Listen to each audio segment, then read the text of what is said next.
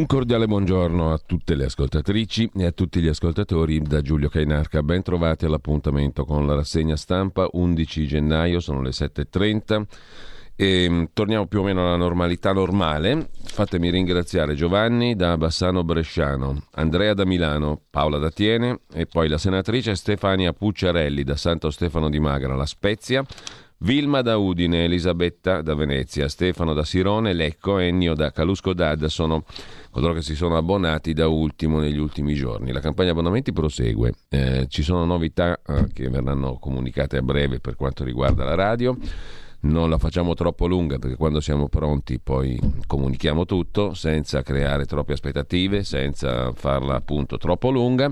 In ogni caso, a breve, a non molto, mm, ci sono novità. In perfetta continuità, rinnovamento nella continuità, come abbiamo detto prima, e intanto grazie davvero a coloro che si sono abbonati. Non cessate di farlo. Se ritenete che questa sia una voce utile, se, se, ritenete che vi faccia un servizio, che vi renda un servizio, se ritenete comunque opportuno sostenere una testata, una voce che quest'anno compie 25 anni, si trasforma, cerca di rinascere, di interpretare in maniera ancora più ampia un bisogno fondamentale che è quello di libertà di espressione, di informazione, con tutti i limiti, perché siamo piccoli, non abbiamo una grande redazione siamo ridotti all'osso e questa è una metafora che perfino è ingiusta nei nostri confronti, siamo oltre l'osso, sotto l'osso eh, e comunque cerchiamo di tenere viva un, una curiosità, una fiammella, condivisibile, non condivisibile, con tutti i nostri limiti, che sono tantissimi, che cercheremo di superare, che però ci hanno comunque condotto per 25 anni fino a qui. La faccio corta, le novità verranno puntualmente elencate tutti saremo partecipi perché, perché oltre che libertà è partecipazione, appunto l'altra parola d'ordine di questa piccola testata mm, che compie 25 anni e rinasce tra poco. È già rinata formalmente, mm, poi quando tutto sarà pronto mm, vi comunicheremo tutto ciò che serve. Quelli che si sono abbonati hanno fatto una bella cosa. Si sono guadagnati una tessera vintage che gli arriverà e soprattutto hanno fatto un investimento per il futuro, perché c'è perfetta continuità nel rinnovamento, giusto appunto. Detto questo, andiamo a vedere le prime pagine dei quotidiani, ma prima ancora l'agenzia ANSA di stamani, che si apre con una notizia luttuosa. È morto David Sassoli, una vita tra telegiornale della RAI e politica. Presidente del Parlamento europeo per il PD, era nato 65 anni fa a Firenze Soltanto ieri era stata diffusa la notizia del suo ricovero in Italia per il sopraggiungere di una grave complicanza dovuta a una disfunzione del sistema immunitario. E questa purtroppo è la notizia di morte che apre la prima pagina dell'agenzia ANSA di tutti i siti di stamani.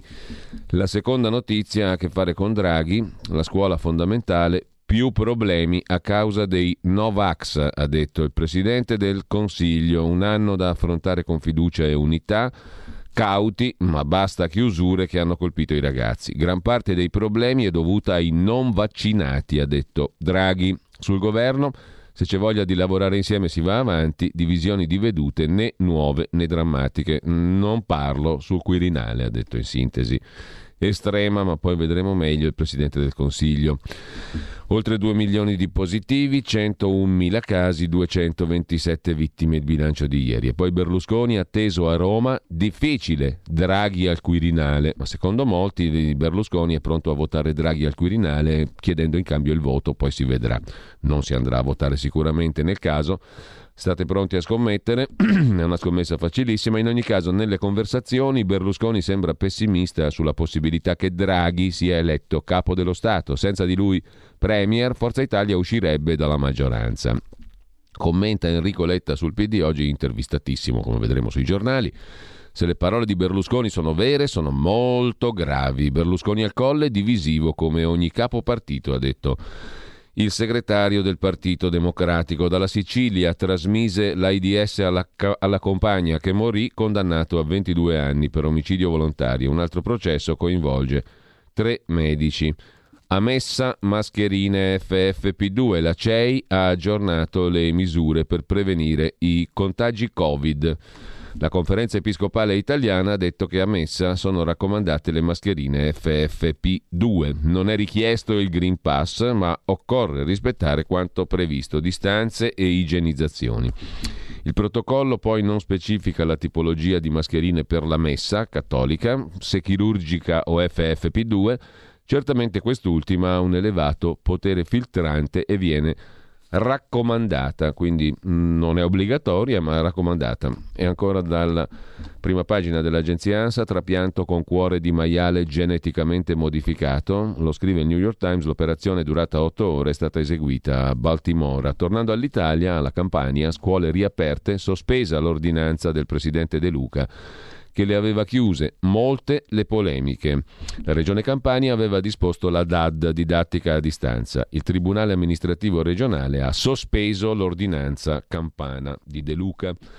La Pfizer fa intanto sapere pronto a marzo il vaccino contro la variante Omicron. Abbiamo già iniziato a produrre le dosi, dice l'amministratore delegato o Chief Executive Officer, CEO, a Burla. Intanto l'Agenzia Europea del Farmaco, l'EMA, ha avviato l'iter per l'autorizzazione del medicinale antivirale da assumere per via orale. La pagina degli esteri in Ucraina, tensione Stati Uniti-Russia. No a veti sulla Nato, il monito degli Stati Uniti. L'Alleanza Atlantica avverte e la Russia sta inviando nuove truppe verso Kiev. E ancora tornando all'Italia, bandiera nazista su una bara a Roma, la Digos al lavoro. È in corso l'individuazione di soggetti che hanno posto una bandiera con simboli nazisti sulla bara di Alessia Ugello, militante di estrema destra. Puzzer, il leader dei portuali triestini, dice sono positivo, sono in quarantena a casa. Il leader della protesta al porto di Trieste e più in generale della protesta contro il Green Pass ha il Covid. A proposito di Covid, non Covid e caccia alle streghe anche per Virginia Raggi, ex sindaca di Roma, un errore, dice lei, le divise Vax e no Vax. Non potendo parlare della figura del sindaco Gualtieri, mettono in croce ancora la ex sindaca, fa sapere il Movimento 5 Stelle. Anche il Papa ha detto la sua sulla Covid. L'indecisione politica sulla Covid crea confusione e sfiducia. Vaccinarsi e avere cura della salute è un obbligo morale. Nei bar e sui mezzi pubblici adesso solo con il Super Green Pass e poi Djokovic, il tennista serbo, voglio restare in Australia a partecipare agli Open. Il ministro dell'immigrazione australiano non decide, il tennista per ora è libero, smentite le voci del suo arresto. Le autorità australiane, secondo il fratello di Djokovic, sarebbero eh, orientate a impugnare la decisione del giudice e a ribadire il divieto di ingresso nel paese per il campione serbo. Infine l'addio a Silvia Tortora, ci sono fiumi di lacrime posticce, coccodrillesche e schifose oggi per lei, una vita nel nome della verità, giornalista per tv e carta stampata, si è spenta in una clinica romana a 59 anni come il padre Enzo, stessa età. L'unico che può dire qualcosa e che lo dice credibilmente è Andrea Marcenaro, non è l'unico per carità, però condivisibilissimo il pezzo che leggeremo dopo di Andrea Marcenaro su Il Foglio per ricordare Silvia Tortora. Lasciamo l'agenzia ANSA come al solito, diamo uno sguardo alla DN Kronos. Uh, in apertura la morte di Davide Sassoli, presidente PD del Parlamento europeo, giornalista RAI, aveva 65 anni e morto nella notte nel centro di riferimento oncologico di Aviano, in Friuli Venezia Giulia, era ricoverato dal 26 dicembre scorso. Draghi difende la riapertura delle scuole e poi ancora sul Quirinale Letta che dice Berlusconi smentirà, le sue parole riportate sono gravi. Quelle su Draghi, se va al Quirinale si va al voto e compagnia bella, poi vedremo meglio il tutto. Sulla Covid, ancora il ministro Speranza, ancora non vaccinato il 10% degli italiani con più di 12 anni, ma con l'ultimo decreto abbiamo fatto un passo avanti importante. Poi i vescovi che mm, consigliano per la messa cattolica le mascherine FFP2 anche l'ADN Kronos la salutiamo. Per soprammercato oggi ci facciamo un giro anche sull'Agi. Il Parlamento europeo in lutto è morto il presidente PD Davide Sassoli, Draghi sulle scuole aperte e poi al via il più grande piano di aggiornamento dei dipendenti pubblici italiani. Interessa 3 milioni 200 mila dipendenti della pubblica amministrazione, investimento nella formazione A ogni impiegato verrà rilasciato un open badge con i corsi frequentati e i test superati e i dati complessivi saranno registrati in un fascicolo delle competenze, il più grande piano di aggiornamento e formazione dei dipendenti pubblici. Sul caso Regeni il governo studierà invece altre strade per arrivare a un processo per i responsabili. Il sottosegretario alla salute Sileri prevede il picco di Omicron Covid nella seconda decade di gennaio. Nel frattempo Draghi ha detto che le stime della crescita economica confermano il dato del più 4-4,5% del PIL quest'anno e c'è poco da aggiungere anche per quanto concerne l'agenzia AGI che eh, lasciamo per andare a vedere a questo punto i quotidiani di oggi. I quotidiani serve leggerli per non fare la figura del cuio. Naturalmente questa è la parola del giorno sulla quale vi eserciterete con profitto, con gusto e con divertimento. Per non fare la figura del cuio occorre leggere i giornali. Chi era il cuio? Chi è il cuio? Cosa fa il cuio? Perché si dice cuio e cosa identifica? È una cosa molto simpatica, tra l'altro, quando la scoprirete con facilità, perché ormai è troppo facile. Vai su Google, come diceva Silvio il Magnifico, e trovi tutto. Non c'è neanche gusto, però cercatelo in cartaceo, sul vocabolario di casa, se ce ne avete uno, che è ancora più bello, perché andare su è troppo facile. Noi andiamo sul Corriere della Sera e ci vediamo il Draghi che dice che la scuola resta aperta. Peraltro, benvenuti nel 332 giorno dell'era DD, cioè dopo Draghi. Siamo al 332 giorno dell'anno 1 dell'era DD, dopo Draghi, il quale ha detto che la scuola resta aperta e i problemi sono dovuti ai no-vax. La DAD, didattica a distanza, crea diseguaglianze, ha detto il Premier Draghi. È giusto andare cauti, ma basta chiusure. Oggi è diverso dal passato. Ipse dixit, come si diceva una volta. E poi la stoccata alla Macron che finesse, l'esprit de finesse del Presidente del Consiglio, gran parte dei nostri problemi dipendono dai Novax. Intanto oggi la Campania dovrà riaprire le aule agli studenti perché il TAR ha bocciato l'ordinanza di De Luca, il quale si è permesso di andare contro nell'anno 1 dell'era DD a DD appunto, anzi a MD. Intanto oggi la Campania appunto riapre le aule. Se il Premier non ha voluto rispondere poi alle domande sul suo futuro al Quirinale, ieri la partita sul Colle ha registrato lo scontro Berlusconi-Letta, del quale poi daremo ampio conto con dovizia di particolari, perché si parla ormai come non mai del Presidente della Repubblica, delle elezioni, dicendo sempre le stesse cose, tra l'altro. E questo sarà un argomento della nostra conversazione odierna con il professor Ugo Volli alle 9.30 nella rubrica di analisi della comunicazione politica Mordi Media dalle 9.30 alle 10.30. Positivi al Covid 2 milioni. Intervista con Tajani, numero 2 di Forza Italia. Silvio candidato, i numeri ci saranno. Saluti e baci dalla terra dei Feaci. E poi, sempre dalla prima pagina, il presidente del Parlamento europeo Sassoli ricoverato. Per la verità, abbiamo visto che è morto nella notte il presidente del Parlamento europeo Davide Sassoli. Parla Garattini, Mario Negri 10 milioni senza protezione, poi lavoro, in un anno sono stati recuperati 700 mila posti di lavoro, il tasso di occupazione è al 58,9%, il tasso di disoccupazione scende dal 9,7 al 9,2%, ma sono tutti contratti a termine, cioè non assunzioni piene, come si diceva una volta. Molestia in piazza Duomo, intanto le vittime salgono a 9. Sono tutte ragazze poco più che maggiorenni, aggredite da un branco di una ventina di giovanissimi, tutti arabi. Il Corriere non aggiunge questo, ma poi lo aggiunge nelle pagine interne. Va detto per essere completi. Comunque, la tenaglia di Putin e Xi Jinping sugli interessi europei se ne occupa Federico Rampini. Fragili entrambi su Ucraina e Kazakistan. Djokovic che vince in tribunale, ma fuori dal campo del tennis, appunto. Il tribunale ha accolto l'appello del campione serbo: voglio giocare gli Open d'Australia. Il commento dell'attuale numero uno al mondo. Se n'è andata, ancora giovanissima, Silvia Tortora. Così inizia il caffè di Massimo Gramellini, intitolato oggi Il nome del padre. In coda, scrive Don Massimo, ha quasi 40 anni di amarezza e disgusto, come li definiva lei che il tempo aveva cominciato a contarlo da quel venerdì 17 giugno del 1983 in cui il padre, Enzo Tortora, venne ammanettato a favore di telecamera con accuse enormi e ridicole e poi, troppo poi, rivelatesi infondate. Qui tantissimi giornalisti dovrebbero stare zitti per decenza, altro che scrivere. Ci sono figli, prosegue Gramellini, che vivono all'ombra dei genitori, qualcuno alle spalle, altri che in età adulta si dedicano a loro fino ad annullarsi. Il destino di Silvia è stato ancora diverso e per certi versi unico. Si è ritrovata a indossare i panni non voluti di vestale del padre e una simile responsabilità ha finito per schiacciare ogni altro aspetto della sua vita pubblica.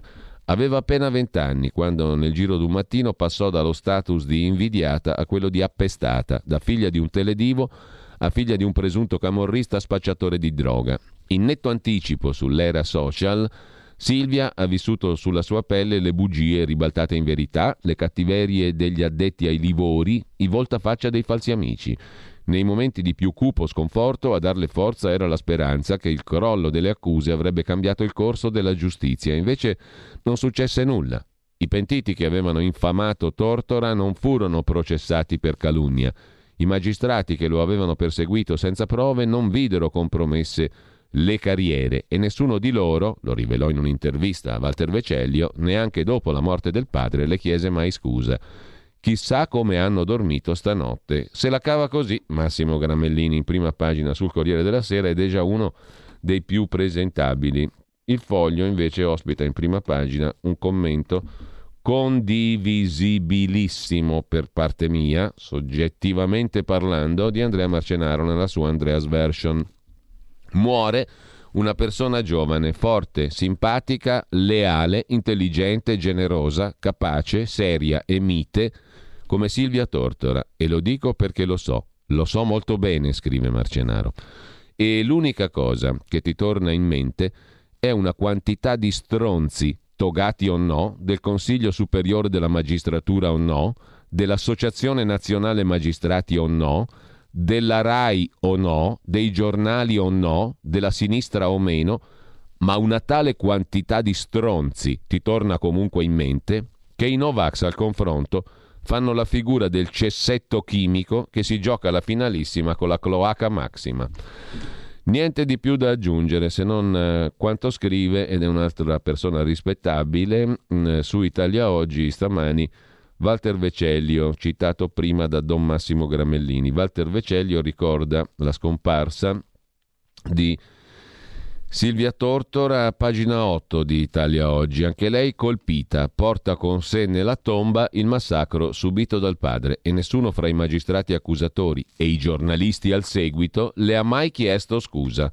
59 anni è scomparsa la figlia di Enzo Tortora, Silvia, con lui vittima di una vergognosa persecuzione giudiziaria che ha distrutto innocenti e infangato il paese. Ora lo dicono tutti, Enzo Tortora era una persona per bene, Qualche anno fa l'ha detto perfino quel pubblico ministero che in aula a Napoli tuonava cinico mercante di morte Enzo Tortora. E a noi increduli diceva Severo, ma lo sapete voi che più cercavamo le prove della sua innocenza, più trovavamo quelle della sua colpevolezza? No. Nelle ore successive a quel 17 giugno, del giorno dell'arresto di Enzo, Eravamo in pochi a credere infondate e assurde quelle infamanti accuse di affiliazione alla camorra e spaccio alla droga. Un pugno di giornalisti non ci credeva. Enzo Biagi, Indro Montanelli, Gigi Moncalvo, Paolo Martini, Giacomo Ascheri, Piero Angela, Massimo Fini. Tra i politici Marco Pannella. Dopo sì.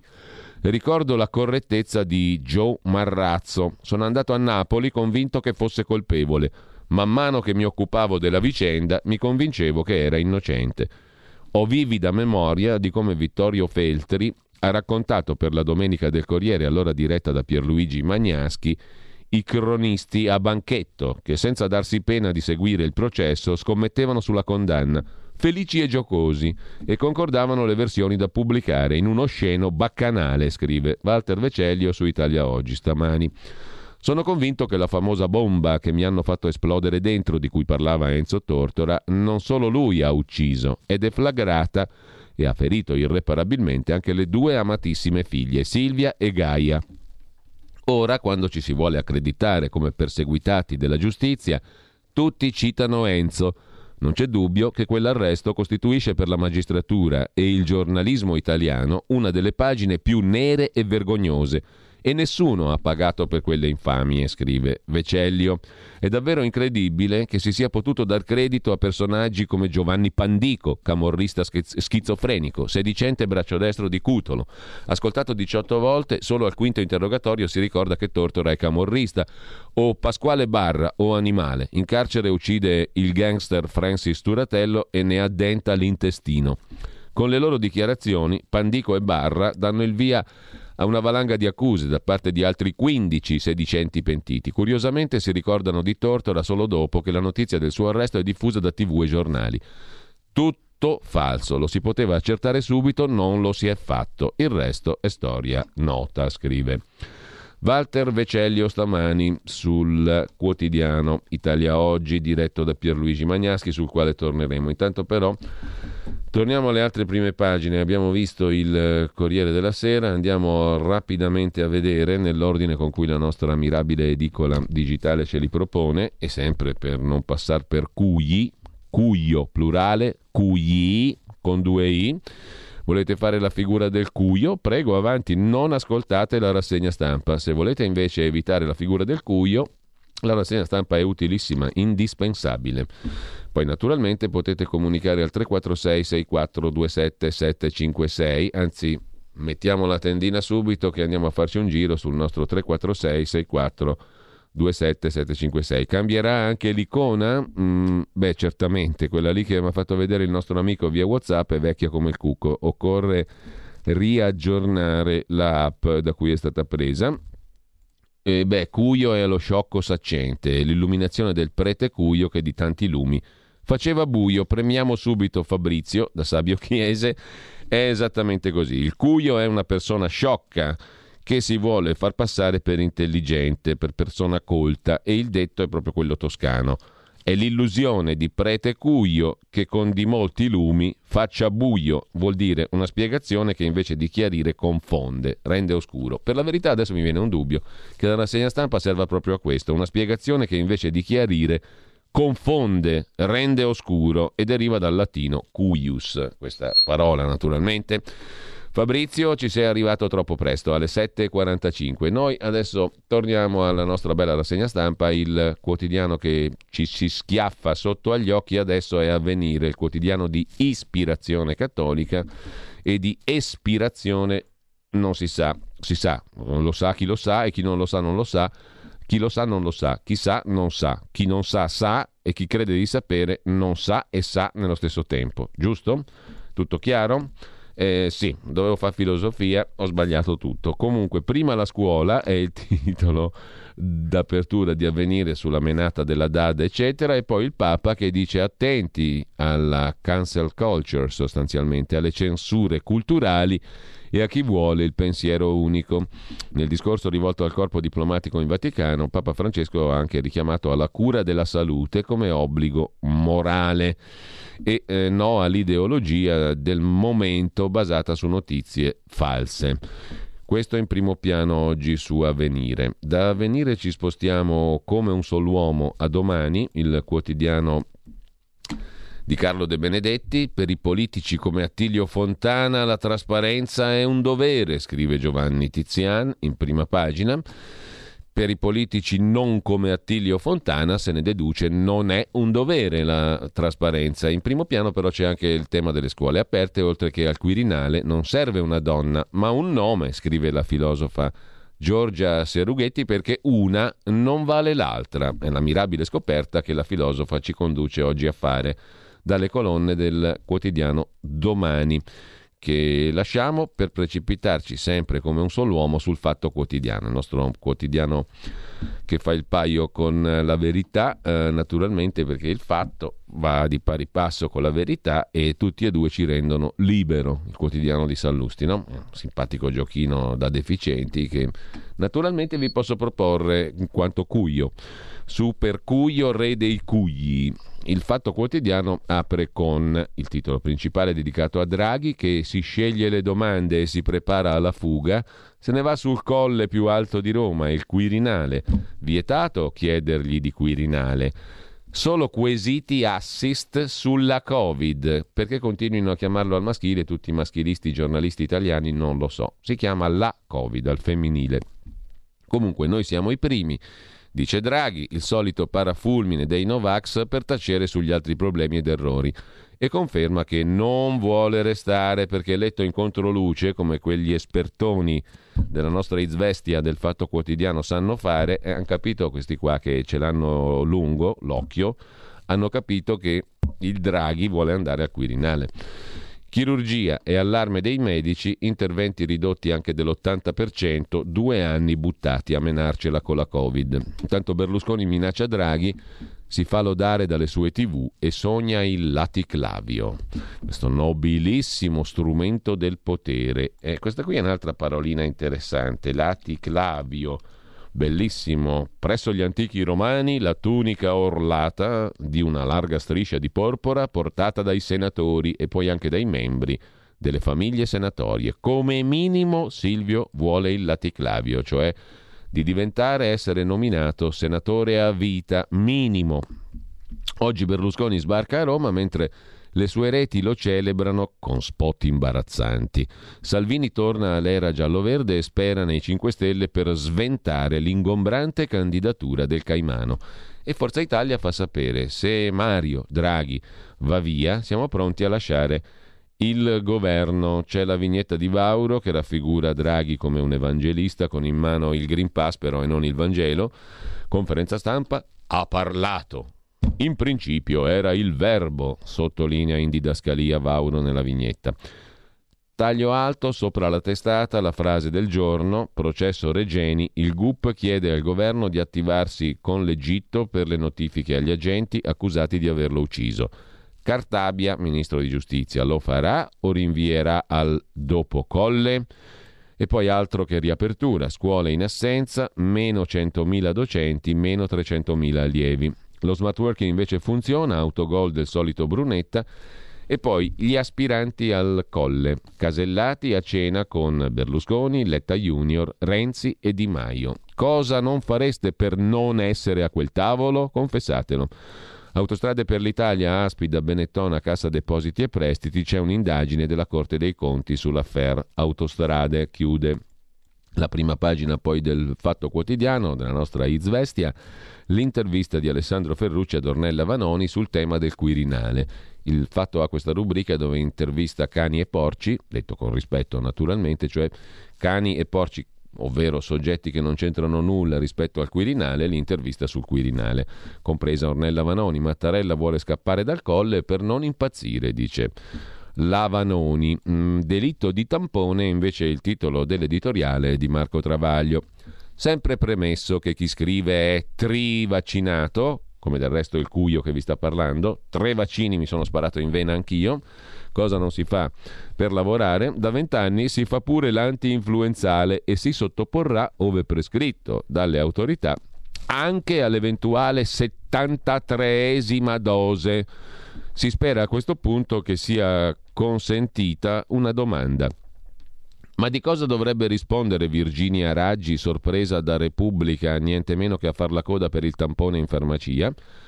Peraltro il tampone l'ho fatto anch'io da trivaccinato, per un motivo molto semplice, se tu incocci un positivo, cala che devi farti il tampone. No? È normale, uno può avere tre vaccini, 18 vaccini, essere alla sedicesima dose, scaricatevelo un'altra volta se non l'avete fatto, distopia Covid, il richiamo numero 16, un racconto di Manuel Montero in forma sceneggiata e audio e in forma da leggere dalla prima pagina della homepage di radiorpl.it. Possiamo tenerlo in caldo anche, anche per rimandarlo nel corso della giornata perché il racconto, richiamo numero 16, ha una sua perenne, purtroppo, validità. Detto questo, dicevamo, la Raggi poteva avere tre vaccini ed essere in coda per un tampone perché avrebbe potuto essere entrata e sarebbe potuta essere entrata in contatto con un positivo. La presunta notizia viene diramata dalla libera stampa con toni scandalizzati, mai usati per politici di qualunque partito, beccati a frodare il fisco per 368 milioni di dollari o a rubare 49 milioni di euro allo Stato, scrive Travaglio, qui riferendosi alla Lega, e scrivendo una solenne cazzata, va detto a tutto tondo, perché quei 49 milioni non sono stati rubati da nessuno. Tanto per essere molto chiari, e le cifre contestate a qualcuno erano molto, ma molto inferiori e ci sono stati dei processi al proposito. Ad ogni modo, o farsi stipendiare da un assassino saudita, qua siamo più sul vero, o a farsi rimborsare mutande verdi, altra solenne cazzata, a cene private o cene private dai contribuenti. Fare la fila per il tampone, esercizio, voi mi dite mutande verdi perché è una cazzata? Perché era una cazzata. Perché vi pare che un presidente di regione si compra le mutande verdi con i soldi pubblici? Infatti non è andata così. Con eh, rispetto parlando per il buon Roberto Cotta, presidente allora leghista, oggi Forza Italia della regione Piemonte. Fare la fila per il tampone, esercizio peraltro richiesto dallo Stato in una serie di casi, dovrebbe essere lodevole, sia perché se nessuno lo facesse non sapremmo nulla dei contagi, sia perché di politici in coda se ne vedono pochini. Ma nel caso di Raggi il tampone è indizio di colpevolezza. L'ex sindaca, solo per essere contraria all'obbligo vaccinale, sarebbe Novax o Nivax come se il tampone se lo facessero solo i non vaccinati e i vaccinati non si infettassero e non contagiassero, ma a queste fesserie non crede più nessuno salvo il Premier. E come se non vaccinarsi fosse vietato a tutti. Dal primo febbraio sarà multato, anzi tassato, chi ha più di 50 anni e non si vaccina. Purtroppo la Raggi ha 43 anni, dunque se non si vaccina non viola alcuna legge.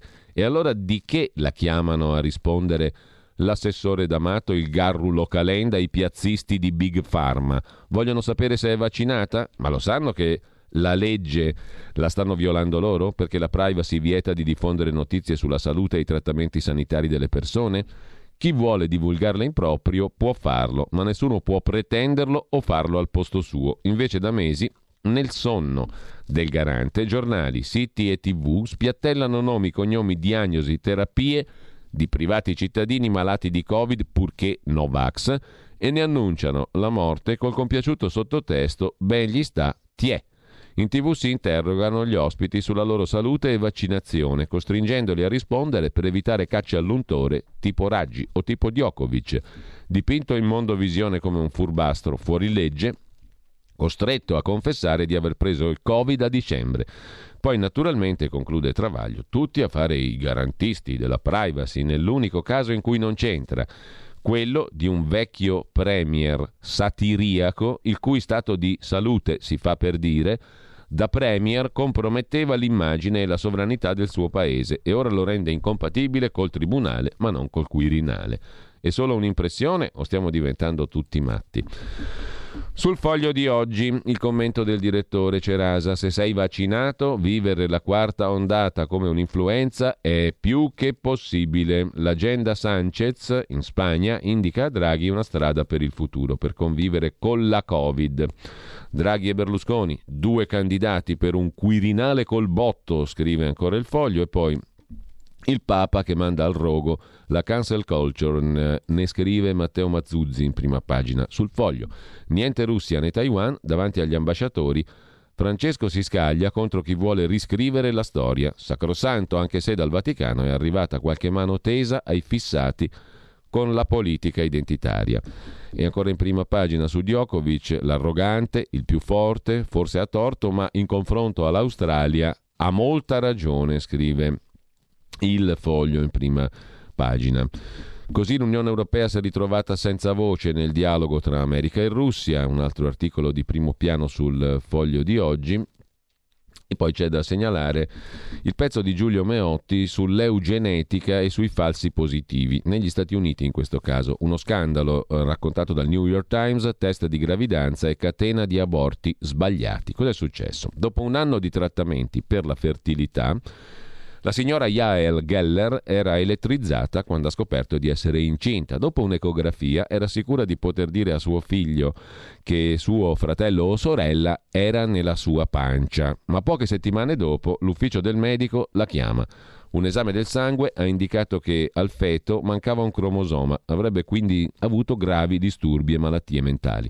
Il giorno dopo i medici hanno usato un ago per recuperare un piccolo pezzo della placenta. Il test del sangue era sbagliato. Ora ha un bambino di sei mesi, Emmanuel, che non mostra segni della condizione per cui era risultato positivo. Si apre con queste parole Scrive Giulio Meotti, una spaventosa inchiesta del New York Times. La Geller era stata ingannata da una promessa che la tecnologia della Silicon Valley aveva fatto alle future mamme. Una goccia di sangue prelevato nel primo trimestre avrebbe rilevato problemi di sviluppo del feto. Oggi questi test, chiamati Not Invasive Prenatal Test, NIPT, sono usati da più di un terzo delle donne incinte in America. Il New York Times ha scoperto che dall'83 al 90% dei risultati positivi per sei sindromi sono falsi. Con ciò lasciamo la prima pagina del foglio e andiamo a vedere anche l'apertura di prima pagina del giornale. Tutta colpa dei Novax, è la versione di Super Mario. I problemi derivano da loro, ha detto il Premier. Obbligo di siero ai cinquantenni per ridurre la pressione sugli ospedali e sulla scuola. Basta chiusure. Poi c'è Berlusconi che dice se Draghi va al colle si vota, non sosteniamo altri governi. È un silenzio quello di Draghi sul Quirinale che sa di debolezza, scrive ad Alberto Signore in prima pagina su Il Giornale. Vittorio Macioce si occupa di chi sta tradendo il PNRR, il piano di ripresa e le priorità di Palazzo Chigi. Ci sarà tempo di occuparsi di questo piano nazionale di ripresa e di resilienza? Questo lungo inverno prima o poi finirà e il governo, i partiti torneranno a occuparsi di quello che c'è oltre l'orizzonte Politica prigioniera di pandemia, virus, vaccini, passaporti sanitari. Un'altra bolla dovrebbe restare in campo fino a febbraio, la corsa al Quirinale. Poi ci occuperemo di sto cavolo di PNRR? Si domanda Vittorio Macioce. Le aule riaprono a fatica, assenti 50.000 docenti e poi Luca Fazzo, cronista giudiziario, in prima pagina sul giornale, il branco di Milano ne ha violentate nove, molestie degli immigrati in piazza a Capodanno hanno colpito almeno tre volte indisturbati nel cuore della città. L'inchiesta sulle aggressioni sessuali compiute a Milano la notte di Capodanno si arricchisce di nuovi episodi e vittime. Più il totale sale, più viene da chiedersi come sia stato possibile che Piazza Duomo si sia trasformata in una sorta di terra di nessuno. Il giorno, il quotidiano nazionale apre con due argomenti, una bella foto del 1987, Enzo Tortora e la figlia, Silvia, scomparsa ieri a 59 anni. Nel nome del padre, scrive il quotidiano nazionale, l'altro titolo è Draghi che bastona i Novax. Colpa vostra, ha detto il Presidente del Consiglio. Non è vero che io non decido. I problemi dipendono da chi rifiuta il vaccino e sulla scuola è la nostra priorità resta aperta. Ritorno in classe dopo le vacanze, assenze, disagi, soluzioni fai da te. Il TAR riapre le aule in campagna sui trasporti, prime multe.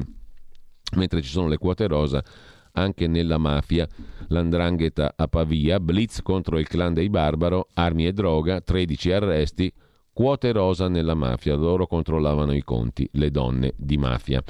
Il mattino di Napoli, una storia napoletana, ampliata l'area del cimitero monumentale di Poggio Reale sotto sequestro dopo il crollo del 5 gennaio, danni prodotti dal cedimento della galleria della metropolitana in costruzione sotto la collina di Poggio Reale, rischio nuovi crolli, maxi sequestro, i parenti protestano, i nostri morti senza dignità non possono essere sepolti.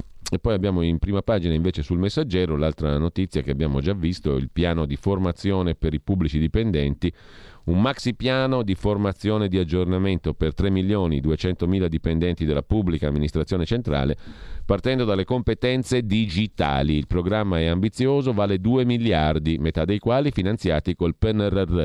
Il ministro Brunetta dice ricarichiamo le batterie alle amministrazioni.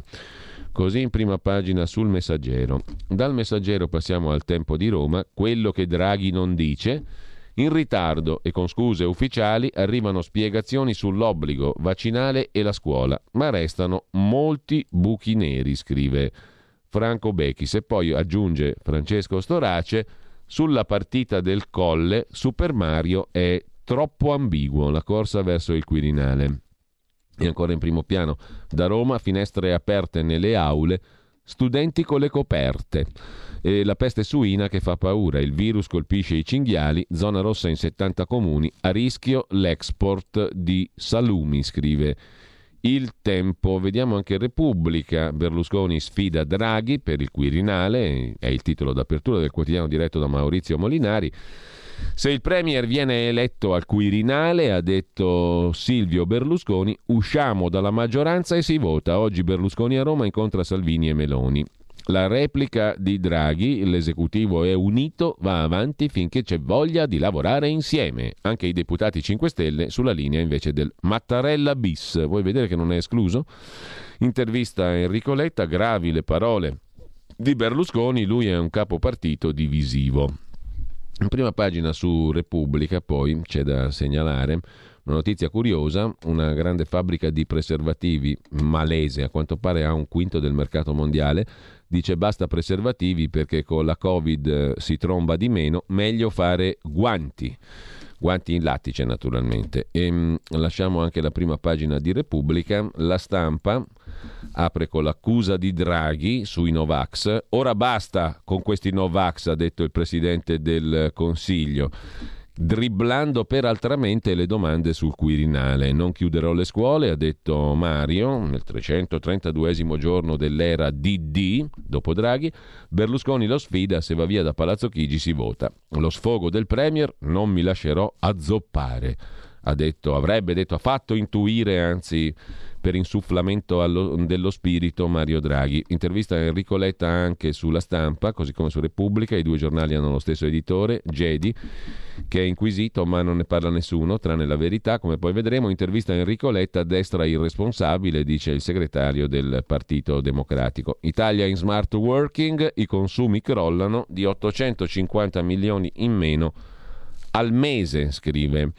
la stampa in prima pagina. Marcello Sorgi riflette, da par suo come suo solito, sulla questione politica del Quirinale e i destini incrociati dei due presidenti. Questo è il titolo dell'editoriale. Per quanto sibillino possa essere stato, dividendo i suoi osservatori tra chi sostiene che alla sua maniera, senza muovere un dito, abbia compiuto un'altra tappa di avvicinamento al Quirinale e chi invece obietta che se ne sia allontanato, il Draghi di ieri sera in conferenza stampa era molto diverso, scrive Marcello Sorgi, da 19 giorni fa, quando nell'appuntamento di fine anno aveva annunciato la sua candidatura alla presidenza della Repubblica. Serio, brusco, inflessibile, fino all'eccesso nell'evitare le domande sul Quirinale, costretto a un atto riparatore, come lui l'ha definito dopo l'inaccettabile silenzio seguito mercoledì alla decisione del Consiglio dei Ministri di introdurre l'obbligo di vaccino per gli ultra cinquantenni. Come prosegue a pagina 27, lo vediamo dopo la riflessione da par suo eh, di Marcello Sorgi. Alessandro De Nicola, giornalista mm, che si occupa di cose economiche da lungo tempo, si occupa di PNRR, fisco e Consiglio Superiore della Magistratura, urgono eh, riforme. E poi ci sono due donne a centropagina con grande foto sulla stampa di oggi, sono Kamala Harris e eh, Michelle Obama. Duello per l'America. La vicepresidente Kamala va giù nei sondaggi, l'ex First Lady è in campo nella campagna elettorale di medio termine, di mid-term. Il buongiorno di Mattia Feltri, la folla a portata di mano, il titolo di oggi. Da dove si parte? Da Batigli 1300 abitanti nella campagna settentrionale francese. Qui vivono due giovani sposi. Lei si chiama Maïva Frossard, lui Adrien Xaijinki. Hanno tre figli e aspettano il quarto. Decidono di aprire un blog, anzi un vlog, un blog video su YouTube. Raccontano la semplicità trasognata della loro esistenza. I bambini accompagnati a scuola, i fiori in giardino, le domeniche con la torta di mele. Per le inefferrabili ragioni di internet il vlog funziona. Raccoglie 200.000 follower, estasiati dalla perfezione della bucolica normalità. Maeva e Adrienne diventano delle star, vanno sui giornali in tv. Soltanto che la normalità non è la figurina del mulino bianco, la normalità sono le fatiche, gli errori, le incomprensioni e come avevano affidato alla folla digitale la loro vita d'incanto, così Maeva e Adrienne gli affidano la vita incrinata. Hanno scappatelle, si accusano, si separano, i figli piangono, tutto è messo a disposizione di tutti, risucchiato dallo smartphone e riversato in rete. E la folla digitale giudica. Giudicava le delizie prima e giudica burrasche di dopo. E la folla non ha responsabilità di cui rispondere. Si tramuta nella somma di non individui, è spietata nella sua furia anonima È una storia magistrale, disastrosamente magistrale, perché Maeva diventa una cattiva donna, una cattiva madre e infine non regge agli insulti e si ammazza. Ed è una storia che andrebbe messa nelle avvertenze per consumatori di social. Vediamo un po' qual è il succo della predica di Don Mattia. Abbiamo Don Massimo sul Corriere, Don Mattia sulla stampa. La, la, predica, il succo della predica è due punti. Il luogo della folla a portata di mano, che travolge di ebbrezza, con la stessa noncuranza travolge di violenza, soprattutto se si fa di sé un passatempo. Avete imparato? Avete capito? Popolo? E con ciò abbiamo sorbito anche la seconda predica. Mm, semplicemente ci si è occupati di due coglioni, si può dire? No, mm, con rispetto parlando per la morta, per la suicida, ma due coglionazzi e dobbiamo farci sopra anche la predica. Eh, lasciamo la prima pagina della stampa e andiamo a vedere finalmente la nostra Pravda, la verità di Maurizio Belpietro. Draghi accusa i Novax ma sbaglia i dati.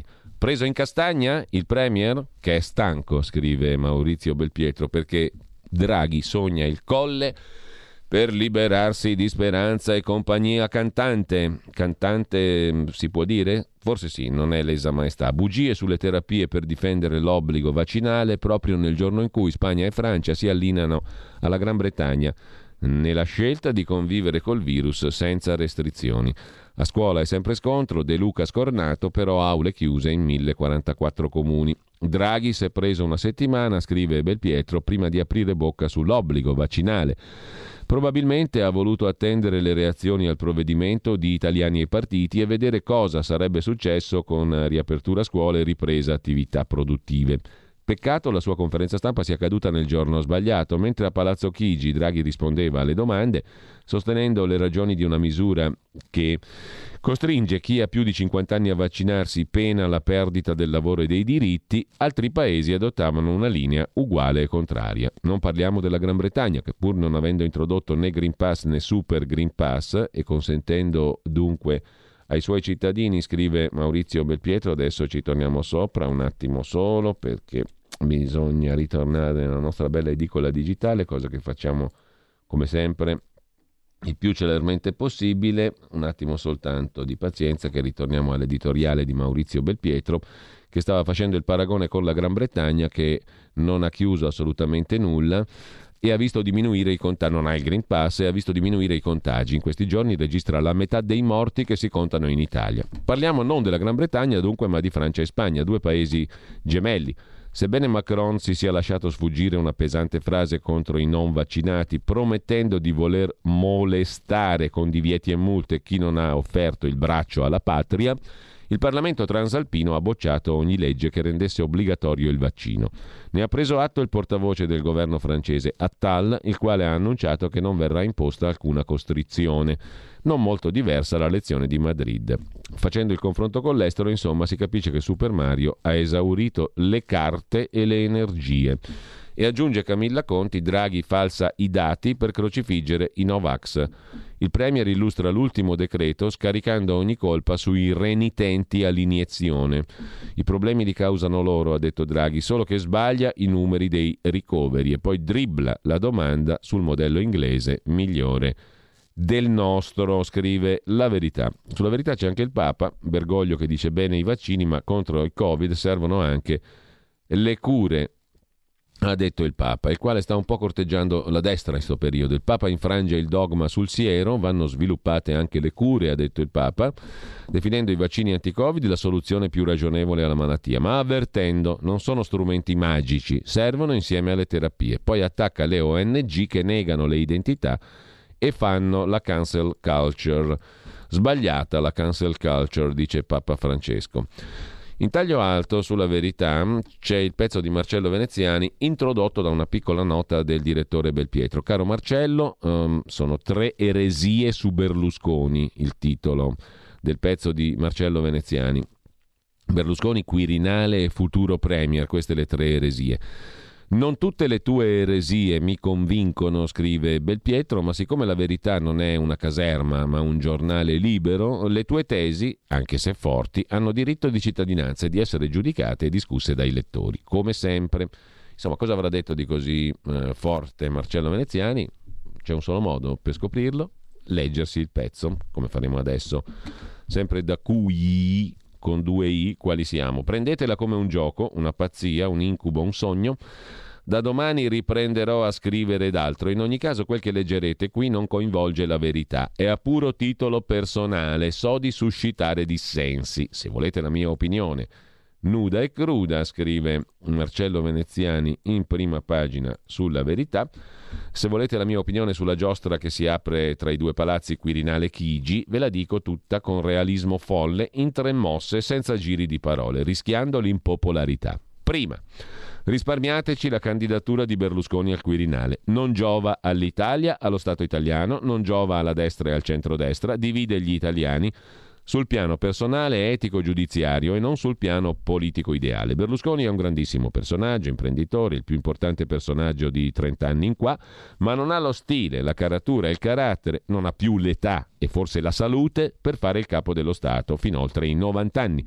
E ancor più ci offende il modo in cui sta avanzando la sua candidatura, quel clima da campagna acquisti, con tutti gli annessi, girotondi inclusi. Berlusconi antepone sé a tutto e dopo che per anni siamo stati costretti ad abbandonare le questioni politiche per difenderlo dagli attacchi personali anche canaglieschi, sarebbe assurdo tornare a quello stesso punto e stavolta non per difendere un governo e una maggioranza di centrodestra, ma lui, solo lui. Berlusconi, pur di andare al Quirinale, è disposto a tutto, anche a farsi sponsor dei grillini, del reddito di cittadinanza, come si è visto, e perfino garante di un governo di centrosinistra a maggioranza Ursula, come ha già fatto. Berlusconi al Quirinale sarebbe quasi una certezza che al governo non ci andrà la destra, sarà la sua polizza. La questione Berlusconi rischia anzi di sfasciare il centrodestra perché se perde o non è sostenuto dai suoi alleati, la prima cosa che farà sarà rompere l'alleanza e se dovesse vincere, la prima cosa che farà per restare al Quirinale sarà cercare l'accordo con gli altri, governo incluso. Berlusconi non sarebbe il candidato del centrodestra alla presidenza della Repubblica, ma la sua gigantografia proiettata sul Quirinale, cioè il coronamento della sua carriera personale Unico piacere sadico della sua ascesa al colle, immaginare la foto di Berlusconi dietro certe toghe rosse. Unica spiritosaggine ammessa, volevate una donna al Quirinale? Con Berlusconi ne avreste più d'una. Ma sono butad, quel tempo è passato.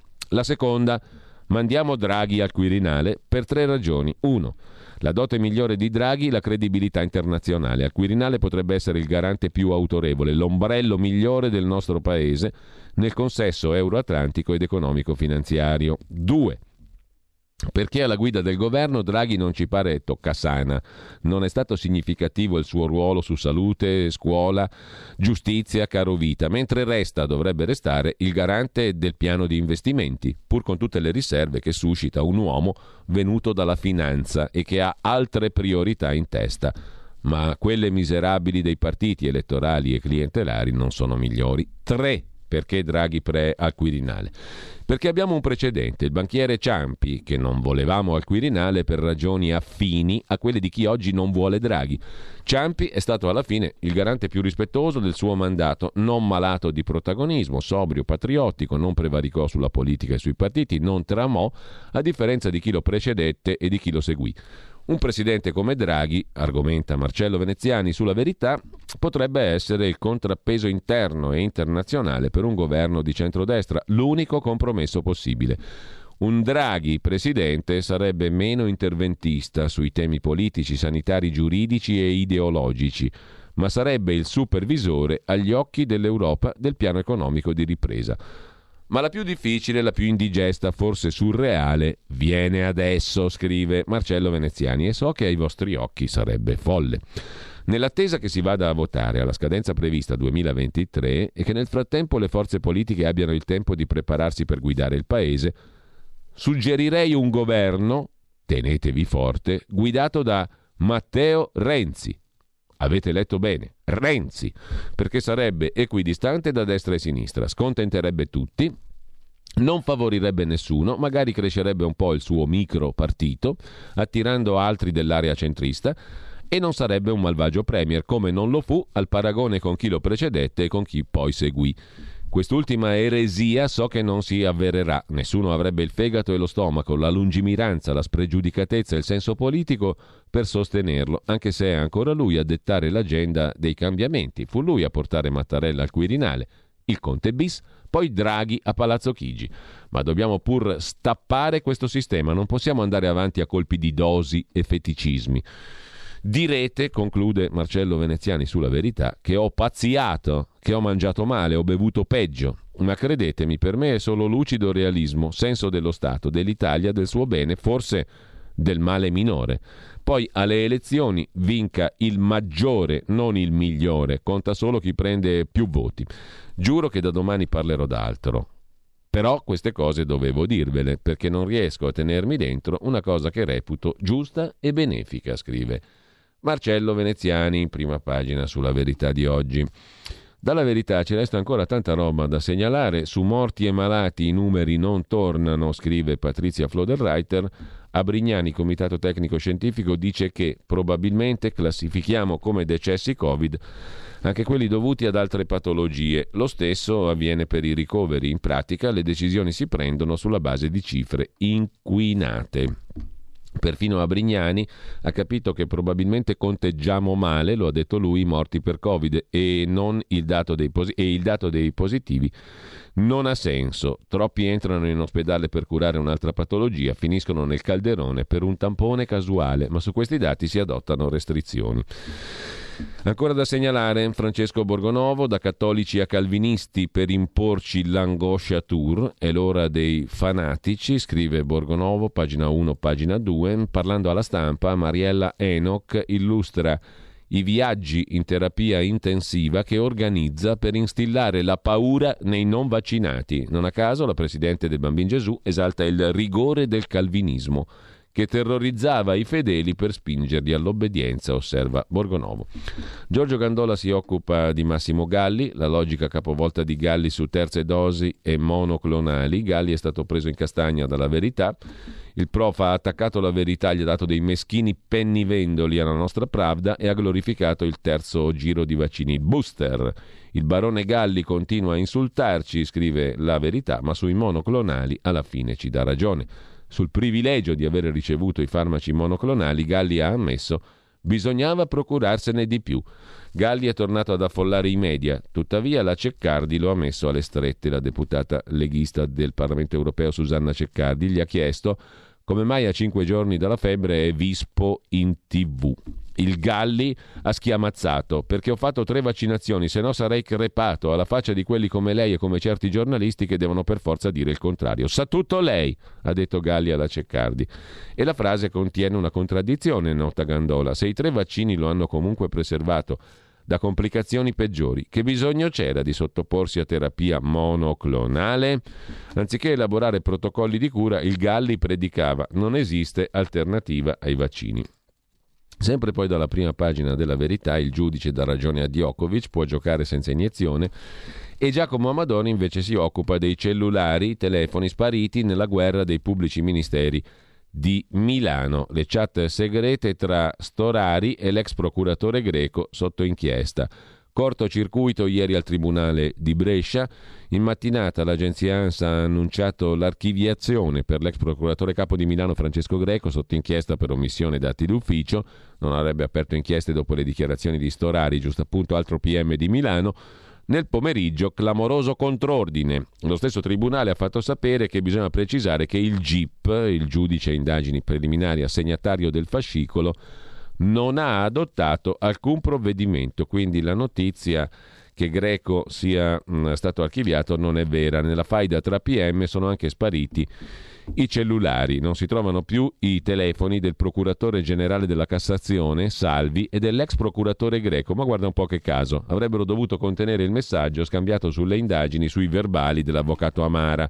I magistrati di Brescia bacchettano il PM Storari che non sa lavorare in squadra, ma guarda un po' che coincidenza, sono spariti entrambi i cellulari dei due magistrati indagati. È incredibile, quanto le coincidenze a volte siano incredibili. È incredibile quanto incredibile sia l'incredibilità di questi fatti. Anche se in serata Stop, dobbiamo fermarci. Poi musica, ragazzi. Musica, il primo brano musicale che non mi ricordo più qual è. Lo scopriremo soltanto ascoltando. In quanti ti promettono trasparenza, ma alla fine ti ritrovi sempre con il bollino rosso e non puoi dire quello che pensi. RPL, la tua radio. Non ha filtri né censure. Ascolta la gente e parla come la gente.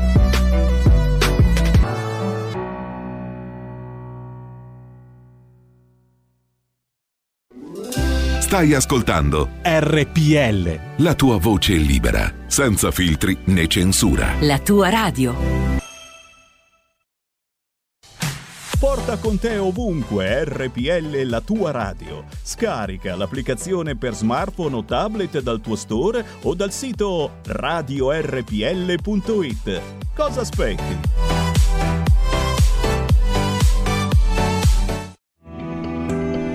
Il meteo.it presenta le previsioni del giorno. Torna ad aumentare la pressione atmosferica su un'Italia dove permangono dei residui disturbi quasi esclusivamente sul medio Adriatico e al sud. In mattinata ampio soleggiamento e cieli pressoché limpidi sulle regioni centro-settentrionali ad eccezione di Abruzzo e Molise dove saranno possibili degli isolati e innocui addensamenti più instabile al sud con qualche precipitazione a carattere irregolare. Nel pomeriggio la situazione non è destinata a cambiare in maniera particolarmente rilevante. Le previsioni di ilmeteo.it tornano più tardi. Una buona giornata da Andrea Garbinato. Avete ascoltato le previsioni del giorno. Allora, il mio appello è questo, una rassegna stampa a 360 gradi con tutto il panorama dei quotidiani italiani RPL, la radio di tante voci, tutte le voci e la aperta partecipazione dal pubblico alla programmazione. Abbonamento per tutti. Ciao, grazie. Fatti sentire per sostenere la tua radio e partecipare in prima persona ai tuoi programmi preferiti. Abbonati a RPL. È facile, economico e democratico vai sul sito radiorpl.it, clicca Sostienici e poi abbonati.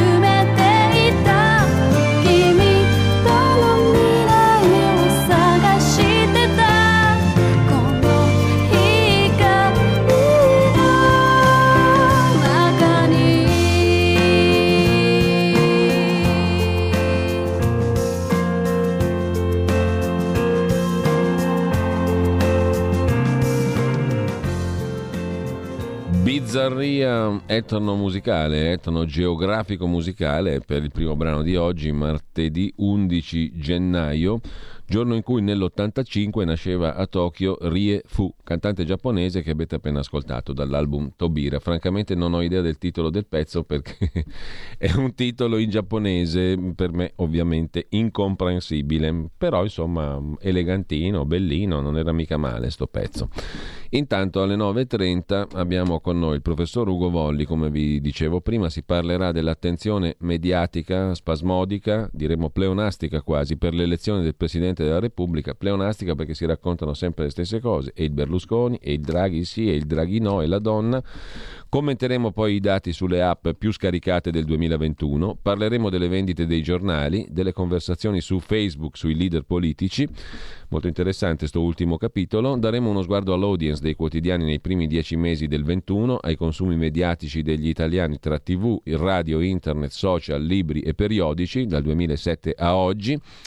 E poi affronteremo un tema divisivo per quanto di stretta attualità, il martirologio dei Novax, che rifiutano di farsi curare, strappano le mascherine ai medici, vogliono ammazzare un deputato come in Francia. Insomma, c'è una modalità di comportamento, di battaglia inedita e mai vista, come se fosse una battaglia religiosa da martiri paleocristiani su questo tema della non vaccinazione. Mentre eh, alle mh, 10.30 scatta l'ora di Antonino Danna con il suo Zoom eh, fronte del blog, Edoardo Montolli. eh, il fronte del blog è la testata che trovate anche online, sempre stimolante dell'amico e collega Edoardo Montolli sulla realtà italiana. E poi il tema, come si può parlare di transizione ecologica con la benedizione dell'Europa se la Germania ferma le sue centrali nucleari ma ne riattiva tre a carbone e la Francia punta tutto sull'atomo. Noi che faremo?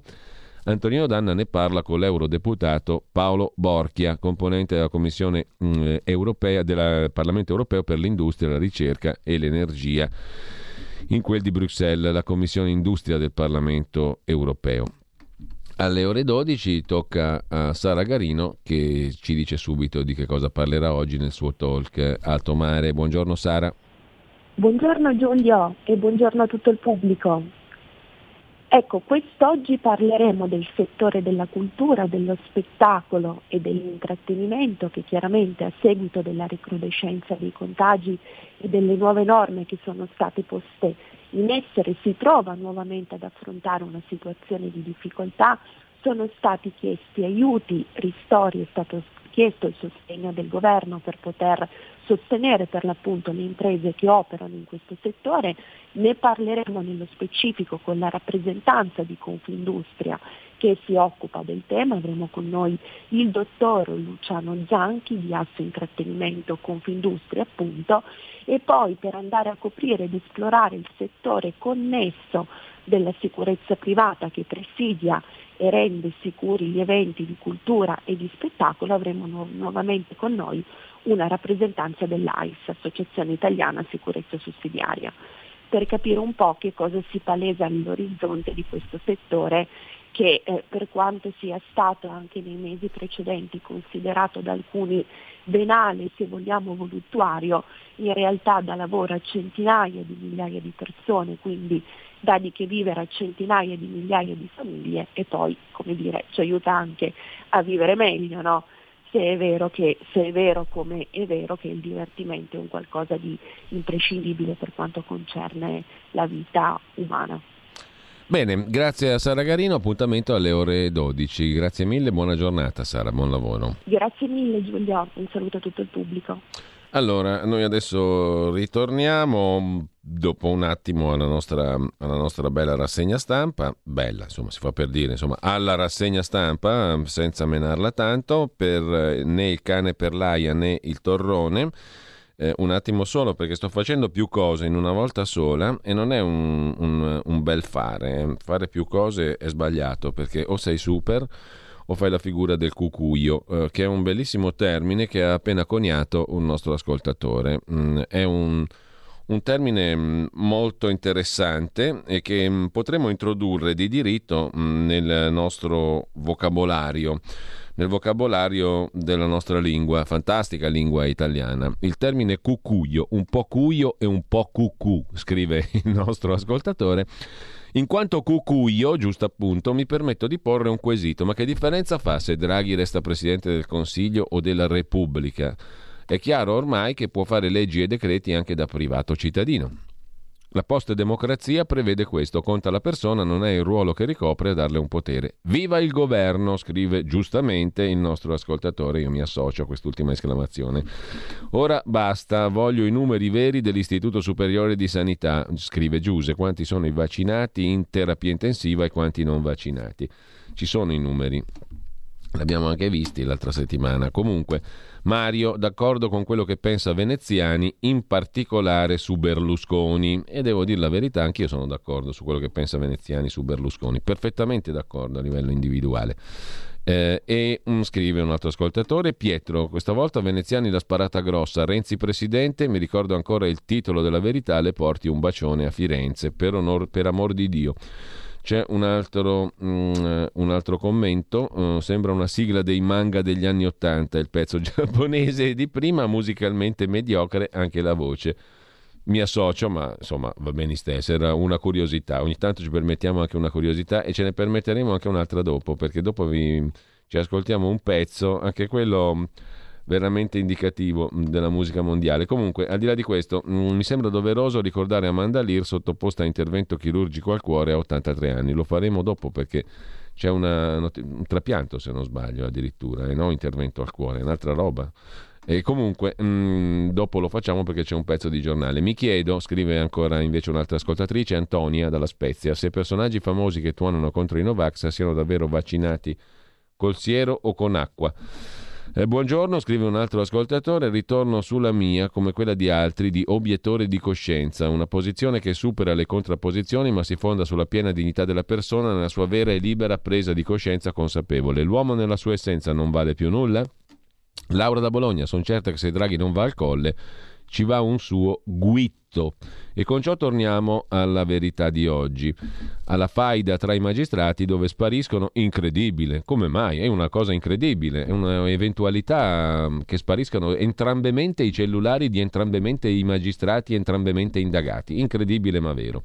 Intanto in serata l'ANSA ha confermato l'imminenza del proscioglimento per l'ex procuratore capo di Milano Greco ma restano formalmente in piedi le contestazioni sull'inerzia investigativa mosse a Greco dal suo PM Paolo Storari a proposito delle indagini scaturite dalle dichiarazioni dell'avvocato faccendiere Piero Amara, che in sei verbali aveva svelato i segreti della presunta loggia Ungheria.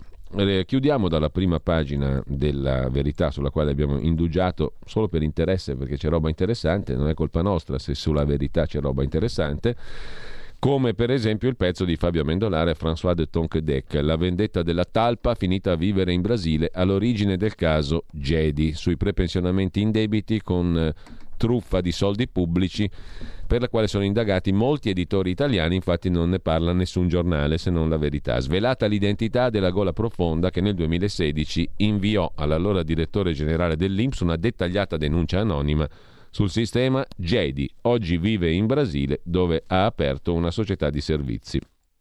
E per chiudere, niente Francia per Cassa Risparmio Genova, la banca andrà alla Banca Popolare dell'Emilia Romagna, scrive Claudio Antonelli.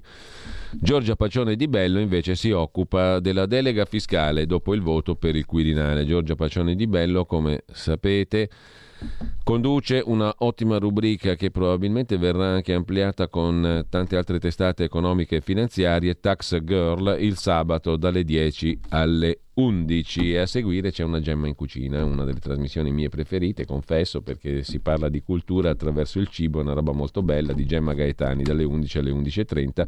Un'altra delle mie trasmissioni preferite è Taglio Basso, l'economia alla prova dei fatti con l'empiricissimo Stefano Robiati dalle 11.30 alle ore 12. Poi c'è una trasmissione che io preferisco, Cultura e Arte di Andrea Rognone, musica classica di Oretta Pierotti Cei, La bomba umana di Francesco Borgone. Insomma, ce ne sono diverse di trasmissioni che io preferisco e tutte sono trasmesse da questa radio. Chissà perché, è un po' una coincidenza come quella dei magistrati che gli spariscono i telefoni entrambemente indagati, è una coincidenza che a me piacciono i programmi di questa radio. Torno al pezzo di oggi sulla verità di Giorgia Pacione di Bello Delega fiscale dopo il voto per il Quirinale. Il centrodestra vuole tirar fuori dalla delega il tema del catasto, che vuol dire più tasse sulle case. Posticipato il termine per presentare emendamenti in commissione, sia perché serve più tempo per discutere il testo, sia per ragioni politiche, cioè Forza Italia, Lega e Fratelli d'Italia cercano di bloccare le future patrimoniali sulla casa. Sul tavolo anche la flat tax e l'addio alla ritenuta d'acconto. Con questo esauriamo l'ampia prima pagina della nostra Pravda, della verità di oggi, andiamo a vedere Libero. Il quotidiano diretto da Alessandro Salusti è fatta, non si chiude più, il Premier zittisce i gufi, non è vero che non decido io, ha detto Draghi. Le scuole in presenza, bisogna minimizzare gli effetti socio-economici della Covid, del, dice il maschilista Draghi, l'Italia rimane aperta. I problemi dipendono dai Novax, ha detto Draghi, il quale però impedisce domande sul colle. E poi la figlia di Tortora, morta senza avere un po' di giustizia, la ricorda Renato Farina, alias agente Betulla, censurato Canova, il Papa dice non si può rinnegare la storia, se ne occupa anche Libero in prima pagina e a pagina 25. Il Papa contro chi sbianchetta la storia. Papa Francesco ha attaccato la colonizzazione ideologica che rinnega i fondamenti e le radici culturali di molti popoli. Un pensiero unico, ha detto il Papa, che in nome della protezione della diversità finisce per cancellare ogni identità. La cancel culture, la cultura che vuole cancellare, è una forma di colonizzazione ideologica ha detto Francesco, che non lascia spazio alla libertà di espressione. Un pensiero unico che rinnega la storia, anzi la riscrive in base a categorie contemporanee. È un po' che il Papa sta dicendo cose che vellicano la destra politica, diciamo così. Mentre sempre dalla prima pagina eh, di Libero, Greco resta sotto inchiesta e il PM De Pasquale tenta la scalata alla Procura di Milano. Con ciò lasciamo la prima pagina di Libero, Pietro Senaldi dice alla Lega occhio alle sirene della sinistra, in che termini? Il PD fa credere a Salvini che potrebbe scegliere Salvini il prossimo capo dello Stato. È una trappola, il PD sta giocando su due tavoli. Occhio Lega, non farti imbesuire dal PD, consiglia Pietro Senaldi in prima pagina su Libero. Ora abolire la DAD alle superiori, scrive Lorenzo Mottola. Con ciò lasciamo libero Andiamo a vedere anche le cose che ci manca ancora. Dunque, Avvenire abbiamo visto, il Corriere pure, il Domani pure, il Fatto Quotidiano anche, il Foglio l'abbiamo visto, eh, il Giornale l'abbiamo visto, il Giorno l'abbiamo visto, il Mattino, il Messaggero, il Tempo. La ragione non la consideriamo perché è un vocabolo che non ci piace, è un concetto che ci piace ancora meno. La Repubblica, la stampa, la verità libera abbiamo visti. Che ci resta da vedere? Ci resta il sole 24 ore, shock energetico, imprese a rischio è il titolo d'apertura e Draghi, priorità scuole aperte. Il riformista, lo schiaffo e il sorriso di Draghi. Io governo e non faccio compromessi. Muro sulla scuola, critiche ai Novax. E poi diamo un'occhiata anche al manifesto, scusate il ritardo, è il titolo d'apertura del quotidiano comunista su Draghi che spiega le misure anti-Covid cinque giorni dopo l'approvazione del decreto e chiede scusa. Difende la decisione di mantenere le scuole aperte, la DAD crea diseguaglianze, ha detto Draghi, ma sorvola sulle criticità e non accetta domande sul Quirinale per un motivo molto semplice, scrive il manifesto, perché Draghi si considera in corsa più che mai. Ma lo volete scommettere che Draghi è il Presidente della Repubblica? Finito il discorso. E in subordine Mattarella bis. con Draghi in caldo fino al 23 che diventa lui poi il dominus della situazione per i sette anni successivi. No, e Marta Cartabia Premier, se invece Draghi diventa subito Presidente del Consiglio. Facciamo una scommessina? Berlusconi dice no a un altro governo e se il Premier va al colle si vota, scrive anche il manifesto. Detto ciò, andiamo a vedere Italia oggi. Una raffica di avvisi fiscali. È contento il contribuente e la contribuentessa italiani. Sono contenti. In arrivo una pioggia di comunicazioni ai contribuenti. Il 2022 sarà l'anno della compliance, si dice così in inglese, cioè del rispetto delle regole fiscali in attuazione del PNRR. A giugno gli alert diventeranno esecutivi. Quindi tremate, tremate evasori che le streghe fiscali sono tornate. Contano le terapie intensive, il numero dei contagiati è fuorviante, crea isteria, scrive in prima pagina il quotidiano diretto da Pierluigi Magnaschi. A pagina 2 il commento di Carlo Valentini, comunque si vada, per il Quirinale Berlusconi resta il pivot, cioè il regista della situazione. A pagina 4 invece, anzi sì 4, c'è il commento di Domenico Cacopardo, solo Mattarella evita la crisi, la nomina di Mattarella potrebbe passare nelle prime tre votazioni. Draghi, se fosse eletto al colle, non potrebbe assicurare la prosecuzione della legislatura. L'alleanza PD 5 Stelle non dispone dei voti sufficienti per eleggere un presidente né di un proprio candidato credibile e di una o due leadership sicure e autorevoli. Non è chiaro se il centrodestra, che ha più voti di PD e 5 Stelle, abbia un candidato capace di raggiungere il quorum al quarto voto. L'alleanza PD 5 Stelle, quindi, qualsiasi sia la linea adottata, dovrà confrontarsi con un ampio dissenso interno, cioè con un ampio numero di franchi tiratori. E allora, ipotizza Cacopardo, solo Mattarella bis può evitare la crisi è lo scenario di cui dicevamo prima. Se Draghi non ci arriva subito, ci arriva nel 23 alla presidenza della Repubblica. Sempre dalla prima pagina, poi dal primo piano, anzi di Italia Oggi, Tino Oldani ci racconta di quello che sarà il grattacielo più alto degli Stati Uniti e di New York. Sarà 506 metri. È la prova del razzismo della woke culture, c'è la cancel culture, c'è la woke culture, la cultura dei risvegliati. And, sorgerà a New York questo orribile grattacielo perché c'è una, uh, un rendering, cioè una foto di come verrà. Fate conto che parte da una base, è una serie di, di, di, di parallelepipedoni, quadratoni più o meno, che sono piccoli alla base e si allargano sempre più verso la cima. Anche a vederlo fa schifo. Comunque è la prova di razzismo, scrive Oldani, della woke culture, costruito da uomini e donne solo di colore, esclusivamente di colore, per dimostrare che sono più in alto loro. Sarà 506 metri e si chiamerà Affirmation Tower. Walk e cancel culture, scrive Oldani, influenzano sempre più la linea editoriale delle maggiori testate, dei network televisivi, del cinema, imponendo la cacciata di chi non si inginocchia al nuovo catechismo del Black Lives Matter.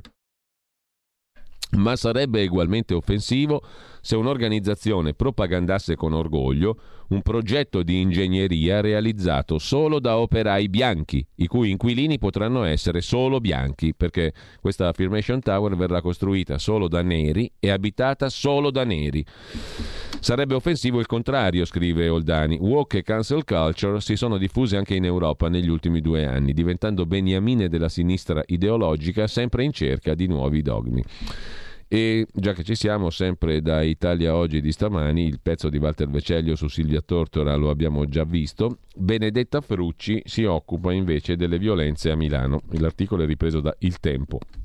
Le violenze di Milano sono state censurate, commesse da maschi in branco ai danni di giovani donne. Nessuna reazione del mondo progressista a cui pure si devono molte battaglie. E con ciò lasciamo anche Italia Oggi, la lasciamo con il pezzo da Berlino di Roberto Giardina, Olimpiadi di Monaco 50 anni fa, i parenti delle vittime non sono stati ancora indennizzati. Avvenne l'attentato perpetrato da terroristi palestinesi contro la squadra degli atleti israeliani 1972 Monaco non sono stati ancora indennizzati i parenti delle vittime e non siamo in Italia ma in Germania. Prima degli articoli estratti dai quotidiani di oggi, vi consiglio una passata sul sito della Fondazione IUM, presieduta dal professor Luca Ricolfi, fondazioneium.it. C'è uno speciale in apertura, firmato da Paolo Musso e intitolato La frattura tra ragione e realtà. Ogni volta che mi capita di parlare con Luca Ricolfi, scrive Musso, eh, finiamo col rivolgerci a vicenda una domanda ciascuno sperando che l'altro abbia la risposta. Perché? Com'è possibile che nella vicenda Covid così tanti abbiano agito in modo così assurdo? Qualche risposta Qualche risposta parziale, scrive Musso, abbiamo tentato di darla sia nelle nostre discussioni che nei nostri scritti. Qualche frammento di risposta ha anche plausibilità. Per esempio, è vero che gli esseri umani hanno una forte tendenza all'autoinganno, a cercare la soluzione più comoda anziché quella più efficace. Atteggiamento chiamato sindrome del lampione, la famosa barzelletta dell'ubriaco che cerca le chiavi di casa sotto il lampione anziché dove le ha perse perché lì c'è luce. Il che è vero, ma il problema è che non ci sono le chiavi. Tuttavia, questa tendenza ha dei limiti, altrimenti la specie umana non sarebbe sopravvissuta. Dunque, si può forse spiegare in questo modo l'errore iniziale, ma non la persistenza nell'errore, né la sua giustificazione teorica, per cui i nostri governi e i nostri esperti non si limitano a negare che errori siano stati commessi, ma addirittura pretendono, contro ogni evidenza, di essere elogiati per aver fatto tutto nel miglior modo possibile. Altrettanto vera è l'influenza nefasta di quella che Ricolfi ha chiamato ideologia europea o atlantica, perché coinvolge il Nord America, che ha prodotto quella che io ho chiamato il pandemically correct Inoltre influisce certamente molto il nostro essere viziati, dato che dal boom economico degli anni 50 fino alla crisi del 2007 non abbiamo più dovuto affrontare problemi davvero drammatici, cioè tali da influire sulla vita personale di tutti. E anche se il fenomeno è nato in Italia, quello per esempio del terrorismo, come molti altri si sta ormai da anni estendendo anche a buona parte del resto d'Europa. Né si può negare il peso che ha avuto sulla gestione dell'emergenza la strumentalizzazione politica, soprattutto da sinistra. Da almeno 30 anni, argomenta Paolo Musso su fondazioneium.it, da almeno 30 anni nei principali paesi occidentali le identità politiche tradizionali stanno scomparendo per lasciare il passo alla formazione di due blocchi contrapposti.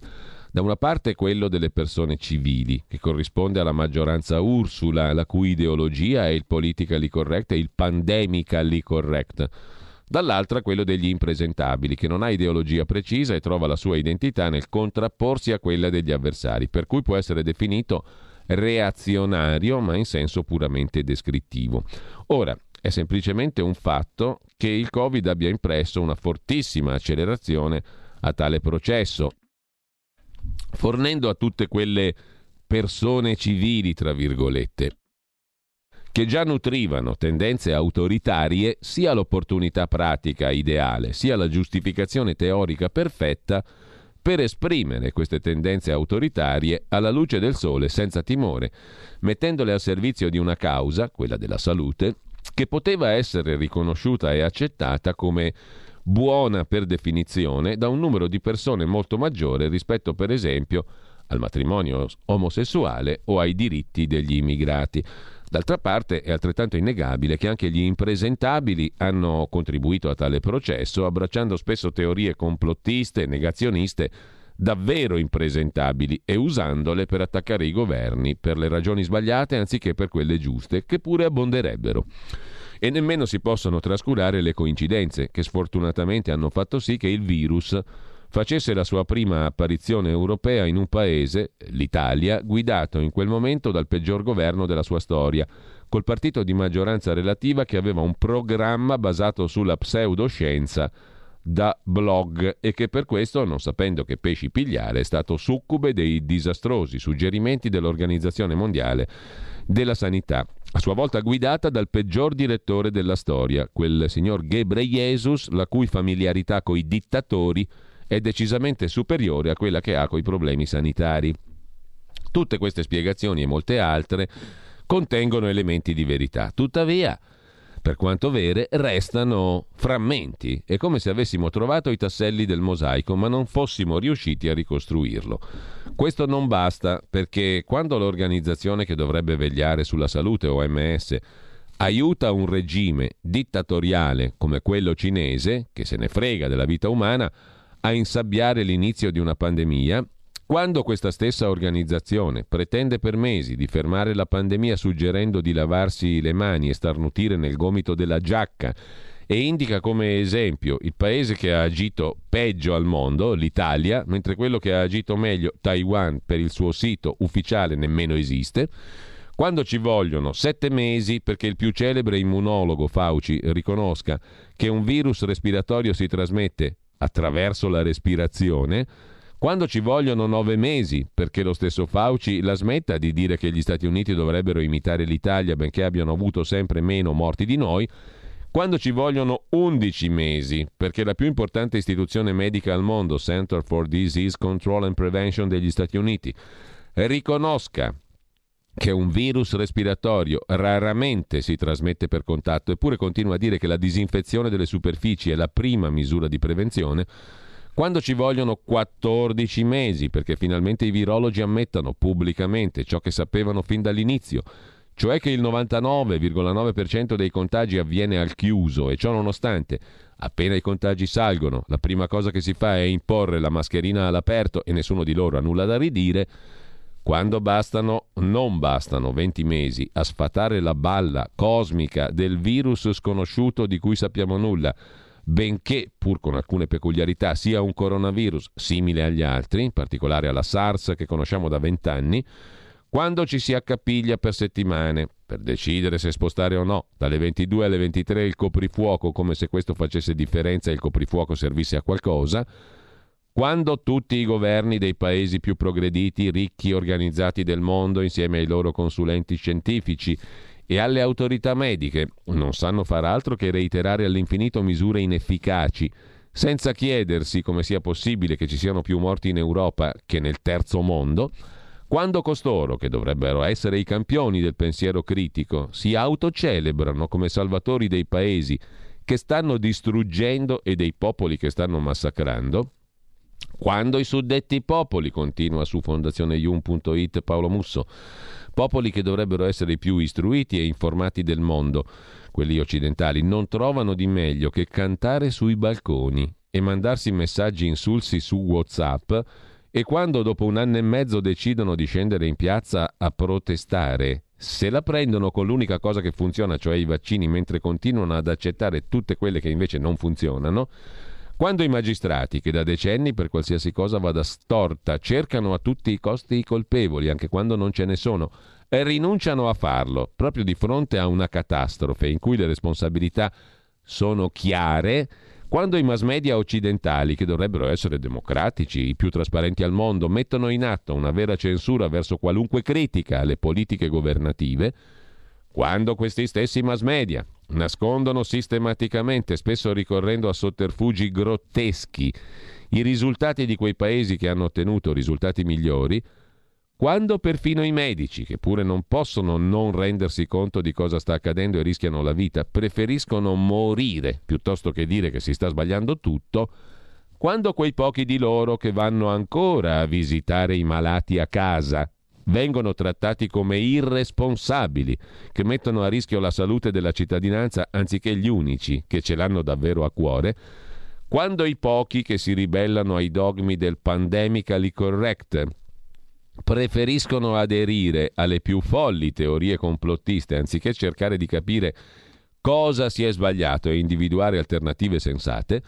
quando, prosegue Paolo Musso, questa sterile contrapposizione tra negazionismo e conformismo, due facce della stessa medaglia, arriva a coinvolgere i sommi vertici del paese più progredito, Trump e Biden, quando quegli stessi politici e scienziati che hanno deciso, sbagliando, di puntare solo sui vaccini sono poi i primi a sabotarli avanzando dubbi irragionevoli sulla loro sicurezza, quando quegli stessi politici e scienziati pensano di rimediare a questi errori con un pasticcio enorme, pericolosissimo come il Green Pass, anziché chiedere al Parlamento di approvare l'obbligo trasparente e democratico di vaccinazione per tutti, come si è fatto per molte malattie in passato, quando il progressivo emergere delle evidenze scientifiche dimostra che abbiamo sbagliato tutto e non riesce a cambiare nulla, Insomma, scrive Paolo Musso, quando tutto questo e molto altro ancora accade, è evidente che nessuna spiegazione parziale è più possibile. Siamo di fronte a una crisi della ragione in quanto tale, scrive Paolo Musso. Ci fermiamo, ma poi proseguiamo un attimo perché è piuttosto interessante il pezzo di apertura, anche se è piuttosto lungo, della fondazione yum.it. Da oggi la tua radio è ascoltabile anche con la televisione in digitale. Sul telecomando della televisione digitale o del tuo ricevitore digitale puoi scegliere se vedere la TV o ascoltare la radio. Risintonizza i canali radio e troverai anche RPL, canale 740. La tua radio. Volente di rock.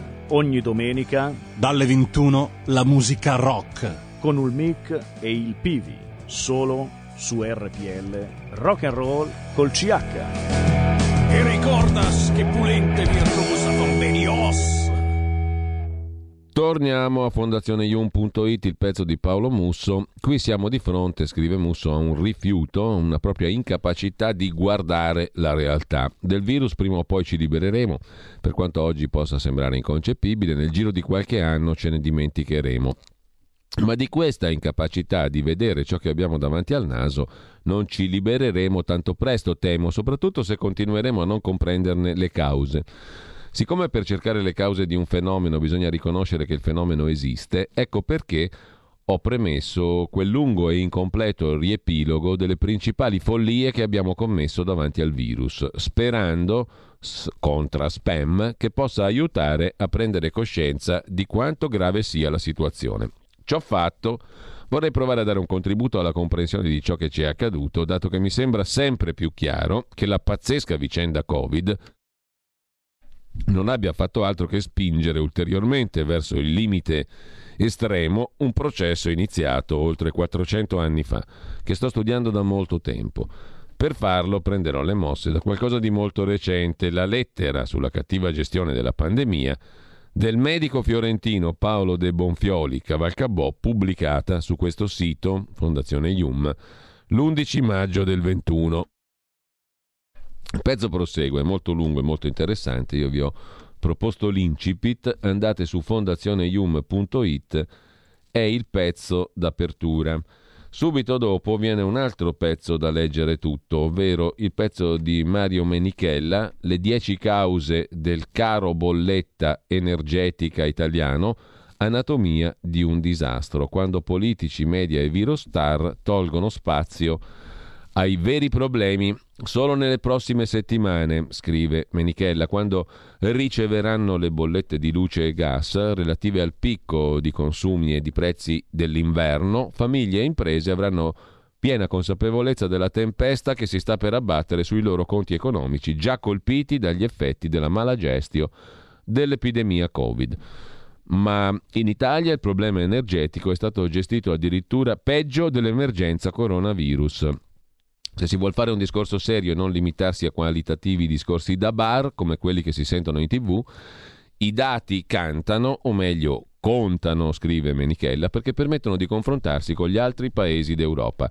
Vedremo che ci sono almeno 10 mm, cause diverse per il caro bolletta italiane, che vanno ricercate in una serie di leggi, normative, riforme, interventi del Ministero competente, del regolatore, ma soprattutto sarà sorprendente notare le analogie fra alcuni errori fatti dal nostro Paese nella lotta al Covid e quelli fatti in questi decenni di politica energetica scellerata che si perpetuano ancora oggi. Uno di questi è guardare solo ai singoli alberi e non alla foresta, cioè non avere una visione di insieme né a lungo termine, per non parlare del peso delle lobby che da sempre affligge le scelte politiche, capire quali sono le cause del caro bolletta che hanno più pesato in passato, quali quelle che più pesano oggi e peseranno in futuro, è il primo passo per effettuare gli interventi correttivi, poiché non servirà a molto intervenire soltanto su una o due delle cause.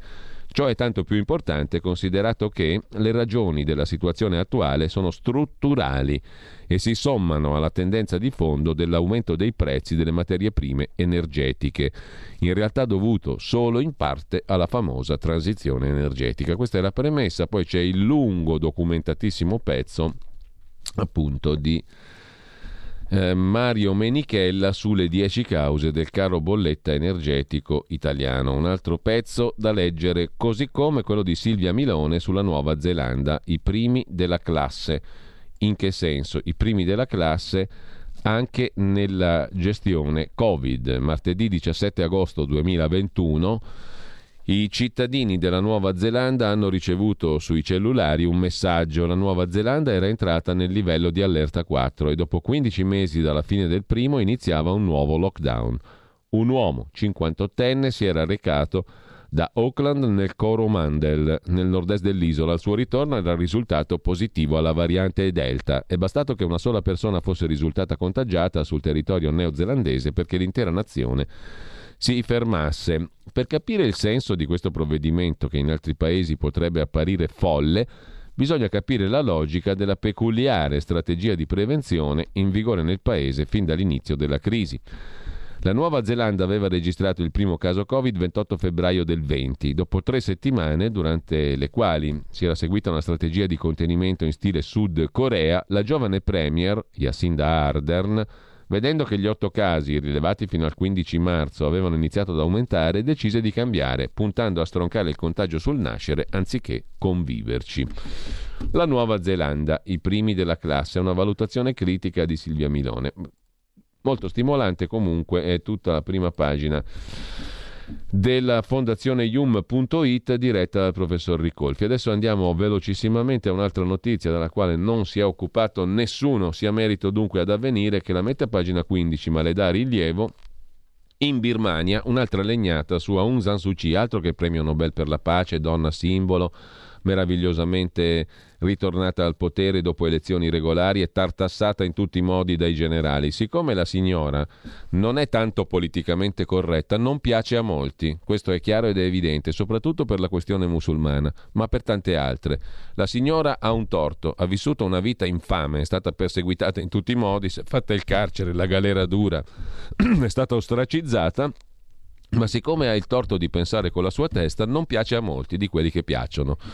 Un'altra mazzata per lei, quattro anni ad Aung San Suu Kyi.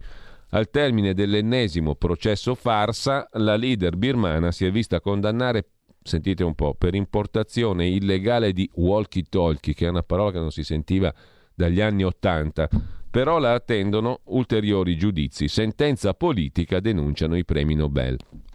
Altri quattro anni di carcere per Aung San Suu Kyi, aggiunti ai quattro decisi il 6 dicembre. Fanno 8, ridotti secondo il regime però a 2 e fanno 6 nell'applicazione ai soli domiciliari. Tre i capi di imputazione per la nuova condanna imposta dai magistrati controllati dal regime militare.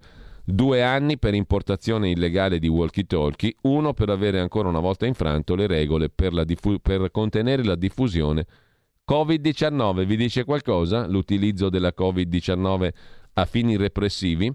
Una condanna che porta complessivamente a otto anni gli anni di prigione che già pesano sulla donna. Alla guida della democrazia birmana dal 2011 dopo esserne stata per decenni il simbolo nella lotta non violenta, altro torto, contro la dittatura. Ad attenderla altri giudizi e prevedibilmente altre condanne per diversi reati, frode elettorale, divulgazione di segreti di Stato, casi di corruzione. Quest'ultimo reato prevede in Myanmar fino a 15 anni di carcere in caso di condanna. La signora ha già la sua bella età. Agli arresti dal giorno del colpo di Stato, febbraio del 21, primo febbraio 21, la premio Nobel per la pace è di fatto ostaggio dei militari. La sua sorte, politica e personale, dipenderà dalla collaborazione richiesta dai generali e sarà disposta ad offrirla il uh, premio Nobel in cambio di un'attenuazione delle pene, se non della piena libertà, magari di una condivisione del potere? Questa è la situazione in Birmania e per Aung San Suu Kyi. Intanto, cambiando argomento, su Libero vi segnalo il pezzo di Tobia De Stefano, a proposito di bollette, Parigi non cincischia, L'aumento massimo in Francia, e la Francia ci dà una lezione, scrive Libero, sarà del 4% delle bollette. In Francia, il governo francese annuncia provvedimenti urgenti per neutralizzare i rincari. Per Tabarelli serviranno almeno 20 miliardi. Da noi, con 8, 3,8 miliardi di aiuti, le tariffe sono salite del 55%. Sulla stampa, salute negata, la denuncia dei chirurghi, ricoveri e interventi più che dimezzati a causa di pazienti Novax, scrive la stampa. Questa è un'altra bella accusa nei confronti dei Novax. Spesso non si riescono a operare neanche i malati oncologici, scrive la stampa di Torino. Colpa sempre dei Novax, come dice Draghi.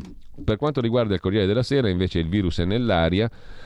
Smog e Covid a Milano. La correlazione fra smog e Covid aumenta il rischio di mortalità. Polveri sottili, uno studio del Max Planck Institute. Ho idea che dobbiamo fermarci per il qui Parlamento. Oh, presumo di sì perché abbiamo un qui Parlamento abbastanza lunghetto, un quarto d'ora circa, per cui ci fermiamo qua. Poi mm, ritorniamo con il professor Ugo Volli a partire dalle 9.30 e qualcosa.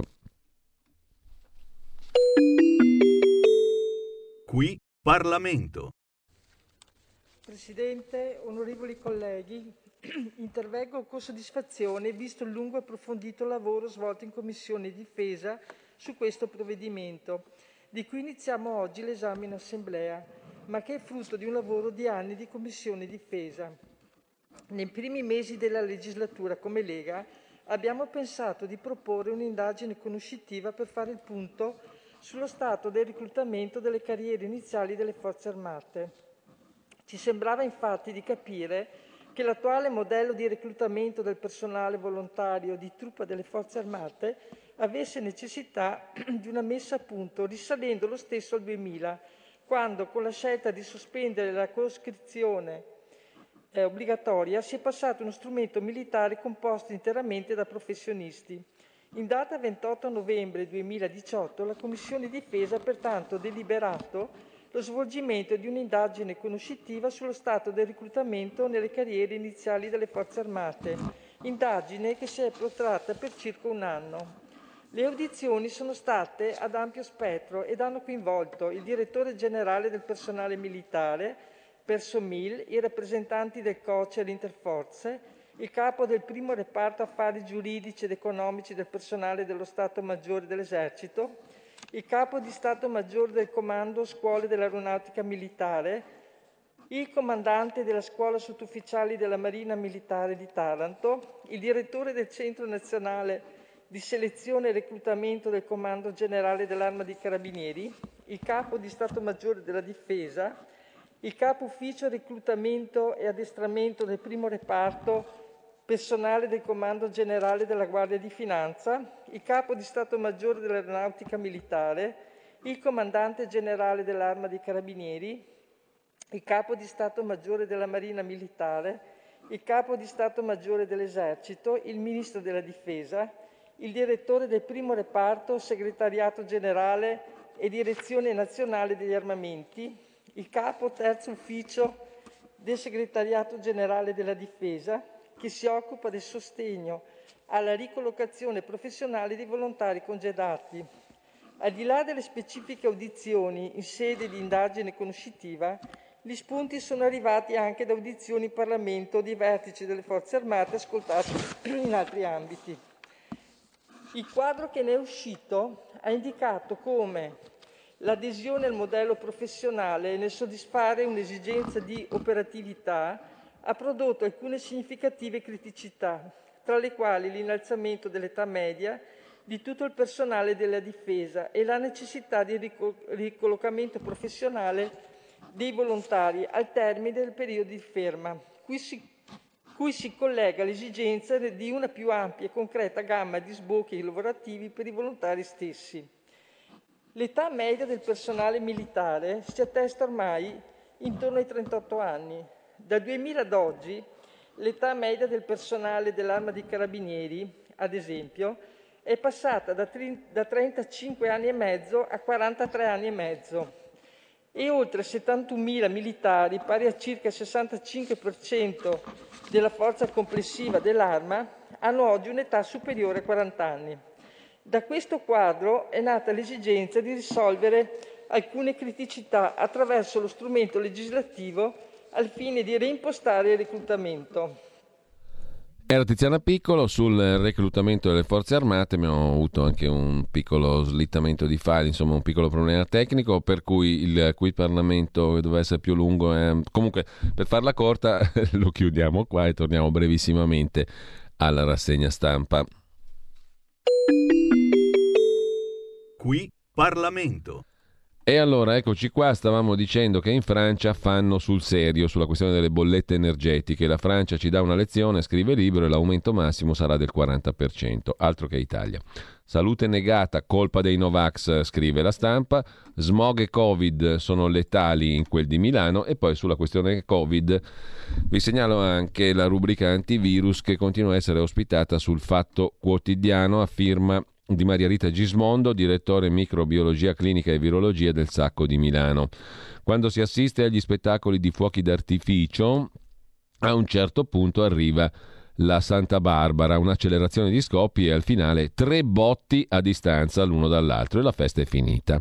E quello che sta accadendo in questi giorni, anche se non siamo sicuri che veramente si sia arrivati alla fine. Improvvisazione, annunci spesso incoerenti o fuori tempo non si fa tempo a leggere un provvedimento che ne arriva un altro, non sempre conseguente al precedente. E la realtà è che neanche noi riusciamo a comprenderli pur addetti ai lavori. La gente è disorientata. Se prima ricevevo qualche decina di mail con la richiesta di chiarimenti, oggi non faccio più in tempo a contarle né a rispondere. Purtroppo la strategia è sempre la stessa da due anni. Scappano i buoi, dopo si cerca di riacciuffarne qualcuno. Viene istituito il Green Pass, si dice che si intende lasciare la libertà di vaccinarsi, dando l'opportunità del tampone come alternativa.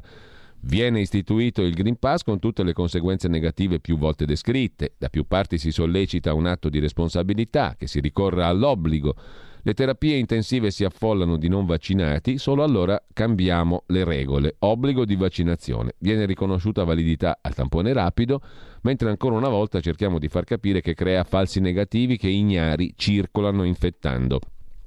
Passano mesi, aumentano i contagi e arriva la proposta di limitarne l'uso. Le osservazioni scientifiche dimostrano che anche i vaccinati possono infettarsi e infettare. Chi lo sosteneva era reputato un bestemmiatore, mentre la gente si sentiva autorizzata, se vaccinata, a non rispettare misure di contenimento. Passano due mesi, attenti, i vaccinati possono contagiare. Caos. Perché si procede senza cambiare metodo? Per due motivi, perché non si segue un piano e le decisioni che si prendono sono soprattutto politiche anziché di sanità pubblica. Che sia il virus a mettere fine allo spettacolo, invoca la dottoressa Gismondo, mentre apriamo la, la capitolo Quirinale su Repubblica due pagine, un'altra grana per Giuseppe Conte, l'ex premier torna in RAI per il caso Mascherine, anche i deputati 5 Stelle vanno verso la proposta del Mattarella bis. Cresce la tensione nel movimento, scrive Repubblica. Il presidente Conte annuncia lo stop alla moratoria televisiva e si fa intervistare da Report per il caso Mascherine. Non ho ricevuto di Donna, il suo collega e mediatore. La buona notizia per i 5 Stelle è la decisione di tornare in RAI coi propri esponenti nei TG e nei talk show dopo la decisione dello scorso novembre di disertare l'informazione della TV di Stato a seguito delle nomine che avevano penalizzato lo stesso Movimento 5 Stelle secondo Giuseppe Conte. Cattiva notizia è che dietro alla decisione c'è stato il pressing verso lo stesso Conte di Report, trasmissione di inchiesta di Rai 3. Il ritorno in Rai è stato inaugurato con l'intervista di Conte a Report.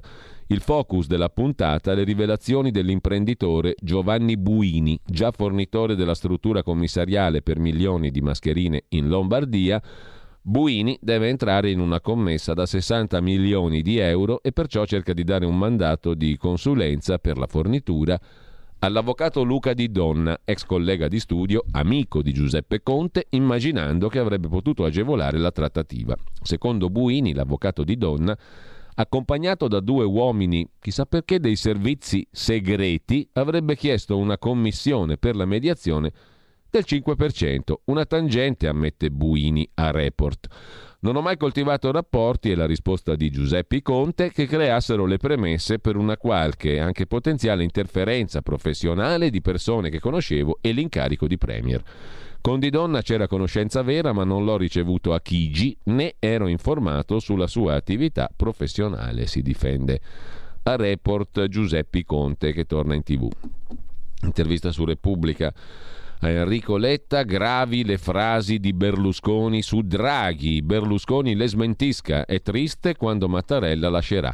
Non è il momento del muro contro muro, ma dell'unità, della condivisione. Occorre un nome di larghe intese, dice il segretario del partito democratico. Um, eh, Draghi ha detto ci vogliono i vaccini, mm, obbligo, chiede Repubblica. Io sono ottimista, vedo il bicchiere mezzo pieno, risponde Enrico Letta. Il governo ha di fatto deciso per un obbligo, è stata una scelta condivisa. Per quanto riguarda mm, poi Berlusconi che ha detto che se il Premier finisce al colle Forza Italia si sfila e si va a votare la maggioranza è difficile e le parole di Berlusconi, se sono vere, sono molto gravi. Cioè dire che si può andare a votare è diventato molto grave? Sì, no, questo lo sappiamo ormai da, dal novembre del 2011, da Mario Monti in avanti, che andare a votare è molto grave e comunque lo ribadisce una volta di più anche Enrico Letta sull'intervista a Repubblica. C'è un'intervista sempre eh, a Enrico Letta anche sulla stampa di Torino ed è sostanzialmente la stessa cosa. Eleggiamo il Presidente prima della quarta votazione, cioè con maggioranza rafforzata e prima della maggioranza semplice di 505 voti. Uno scrutinio al giorno, gli italiani non capirebbero se si andasse per le lunghe. Serve una personalità condivisa, per ora non dico né di destra né di sinistra. Mattarella, quando lascerà, io sarò triste, dice Letta, e noi saremo tristi con lui. In Parlamento vedo delle minoranze, noi abbiamo il 12%, non possiamo agire da soli, vale per tutti. Berlusconi è divisivo, lo è lui come lo sono io, come Salvini e come Conte. Non serve un capo di un partito. E intanto vi segnalo sul Tempo di Roma il pezzo di Angelo De Mattia su Draghi. Soltanto lui può garantire il debito italiano, si dice di Draghi, no? Così banche e Unione Europea umiliano l'Italia, secondo De Mattia, che fu il braccio destro di Antonio Fazio in Banca d'Italia, dove poi arrivò anche Draghi come governatore. Le pressioni perché Super Mario rimanga a occuparsi del PNRR sono l'ennesimo segnale negativo, scrive De Mattia. C'è un'altra vicenda che riguarda lor signori magistrati. L'ex pubblico ministero di Torino, Andrea Padalino, oggi giudice al Tribunale di Vercelli, a quattro anni dall'inizio delle indagini è arrivata la sentenza per lui, è stato assolto dai giudici di Milano. L'inchiesta nasce nel 18 per procedimenti disciplinari avviati a Torino su Padalino e alcuni suoi collaboratori. Oltre al PM sono accusati appunto un chirurgo e un carabiniere, via dicendo, e altri. Secondo la procura, Padalino si sarebbe autoassegnato fascicoli per ottenere in cambio vantaggi, cene gratis, visite mediche senza pagare e via dicendo. È stato assolto Padalino, anni terribili, dice lui. Oggi finisce un incubo, che hanno provato in tanti però non magistrati. Era accusato di corruzione in atti giudiziari e abuso d'ufficio, per favori in cambio di consigli. Dice il suo legale contro di lui un massacro mediatico, ma la Procura valuta di fare appello contro la soluzione. Si vedrà. Intanto, a proposito di magistrati, abbiamo già detto della Procura di Milano, Greco e le accuse da archiviare. Vi segnalo poi invece per il capitolo criminalità un pezzo del giorno, al boss la pistola, i conti alle donne. Così la mafia puntava su mogli e figlie. Estorsioni, armi e droga, siamo a Pavia, blitz da Platì in Calabria fino in Lombardia contro il clan barbaro, indagate quattro ancelle. Quali, le quali le donne tenevano i conti. Non è una grandissima novità, ma è un ribadire che. Mentre eh, sempre in tema di criminalità ci sono le baby gang di giovanissimi, sono freddi, incoscienti e senza capi. Don Burgio e Feder, dai loro osservatori privilegiati, eh, osservano il fenomeno delle baby gang. Questi nuovi criminali in erba non si rendono conto della gravità di quel che fanno freddi dentro, senza gerarchia né rituali né codici. Le baby gang a Milano in questo caso non sono più quelle di una volta. Secondo Don Claudio Burgio, cappellano del Beccaria, è sbagliato applicare il termine per le forme di devianza giovanile. Le gang erano quelle dei latinos di qualche anno fa.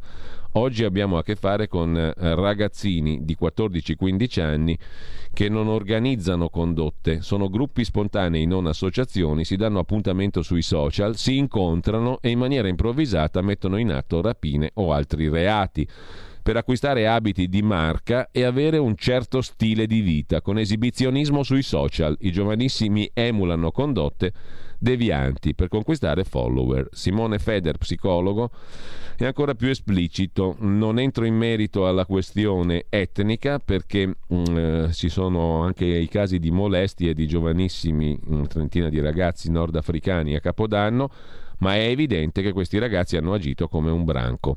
Questo ci arrivavamo, credo, anche noi. Mentre Lasciamo eh, i giornali di oggi con la pagina economica. KKR, il fondo americano, chiede aiuto al fondo saudita di Bin Salman per l'offerta su Telecom. Nella caccia ai soci finanziatori sondati anche i sauditi.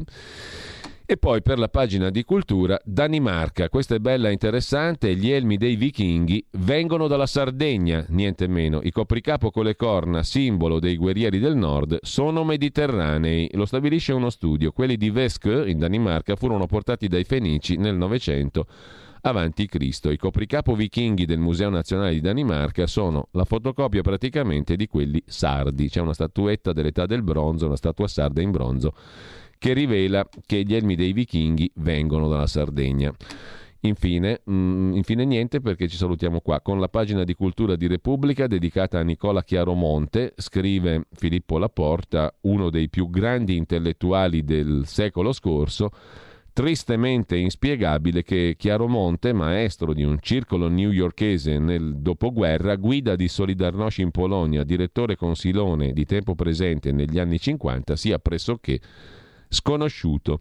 Poi c'è Margherita Sarfatti, invece, che domina la pagina culturale del giornale, l'americana e amante del duce, che spiegò il fascismo al nuovo mondo, intellettuale ebrea amata da Mussolini, non seppe convincerlo a fidarsi degli Stati Uniti. È uscito un saggio su questa donna protagonista comunque della cultura e dell'arte italiana nei primi del secolo è uscito un saggio di, Gianni Scipione Rossi, L'America di Margherita Sarfatti.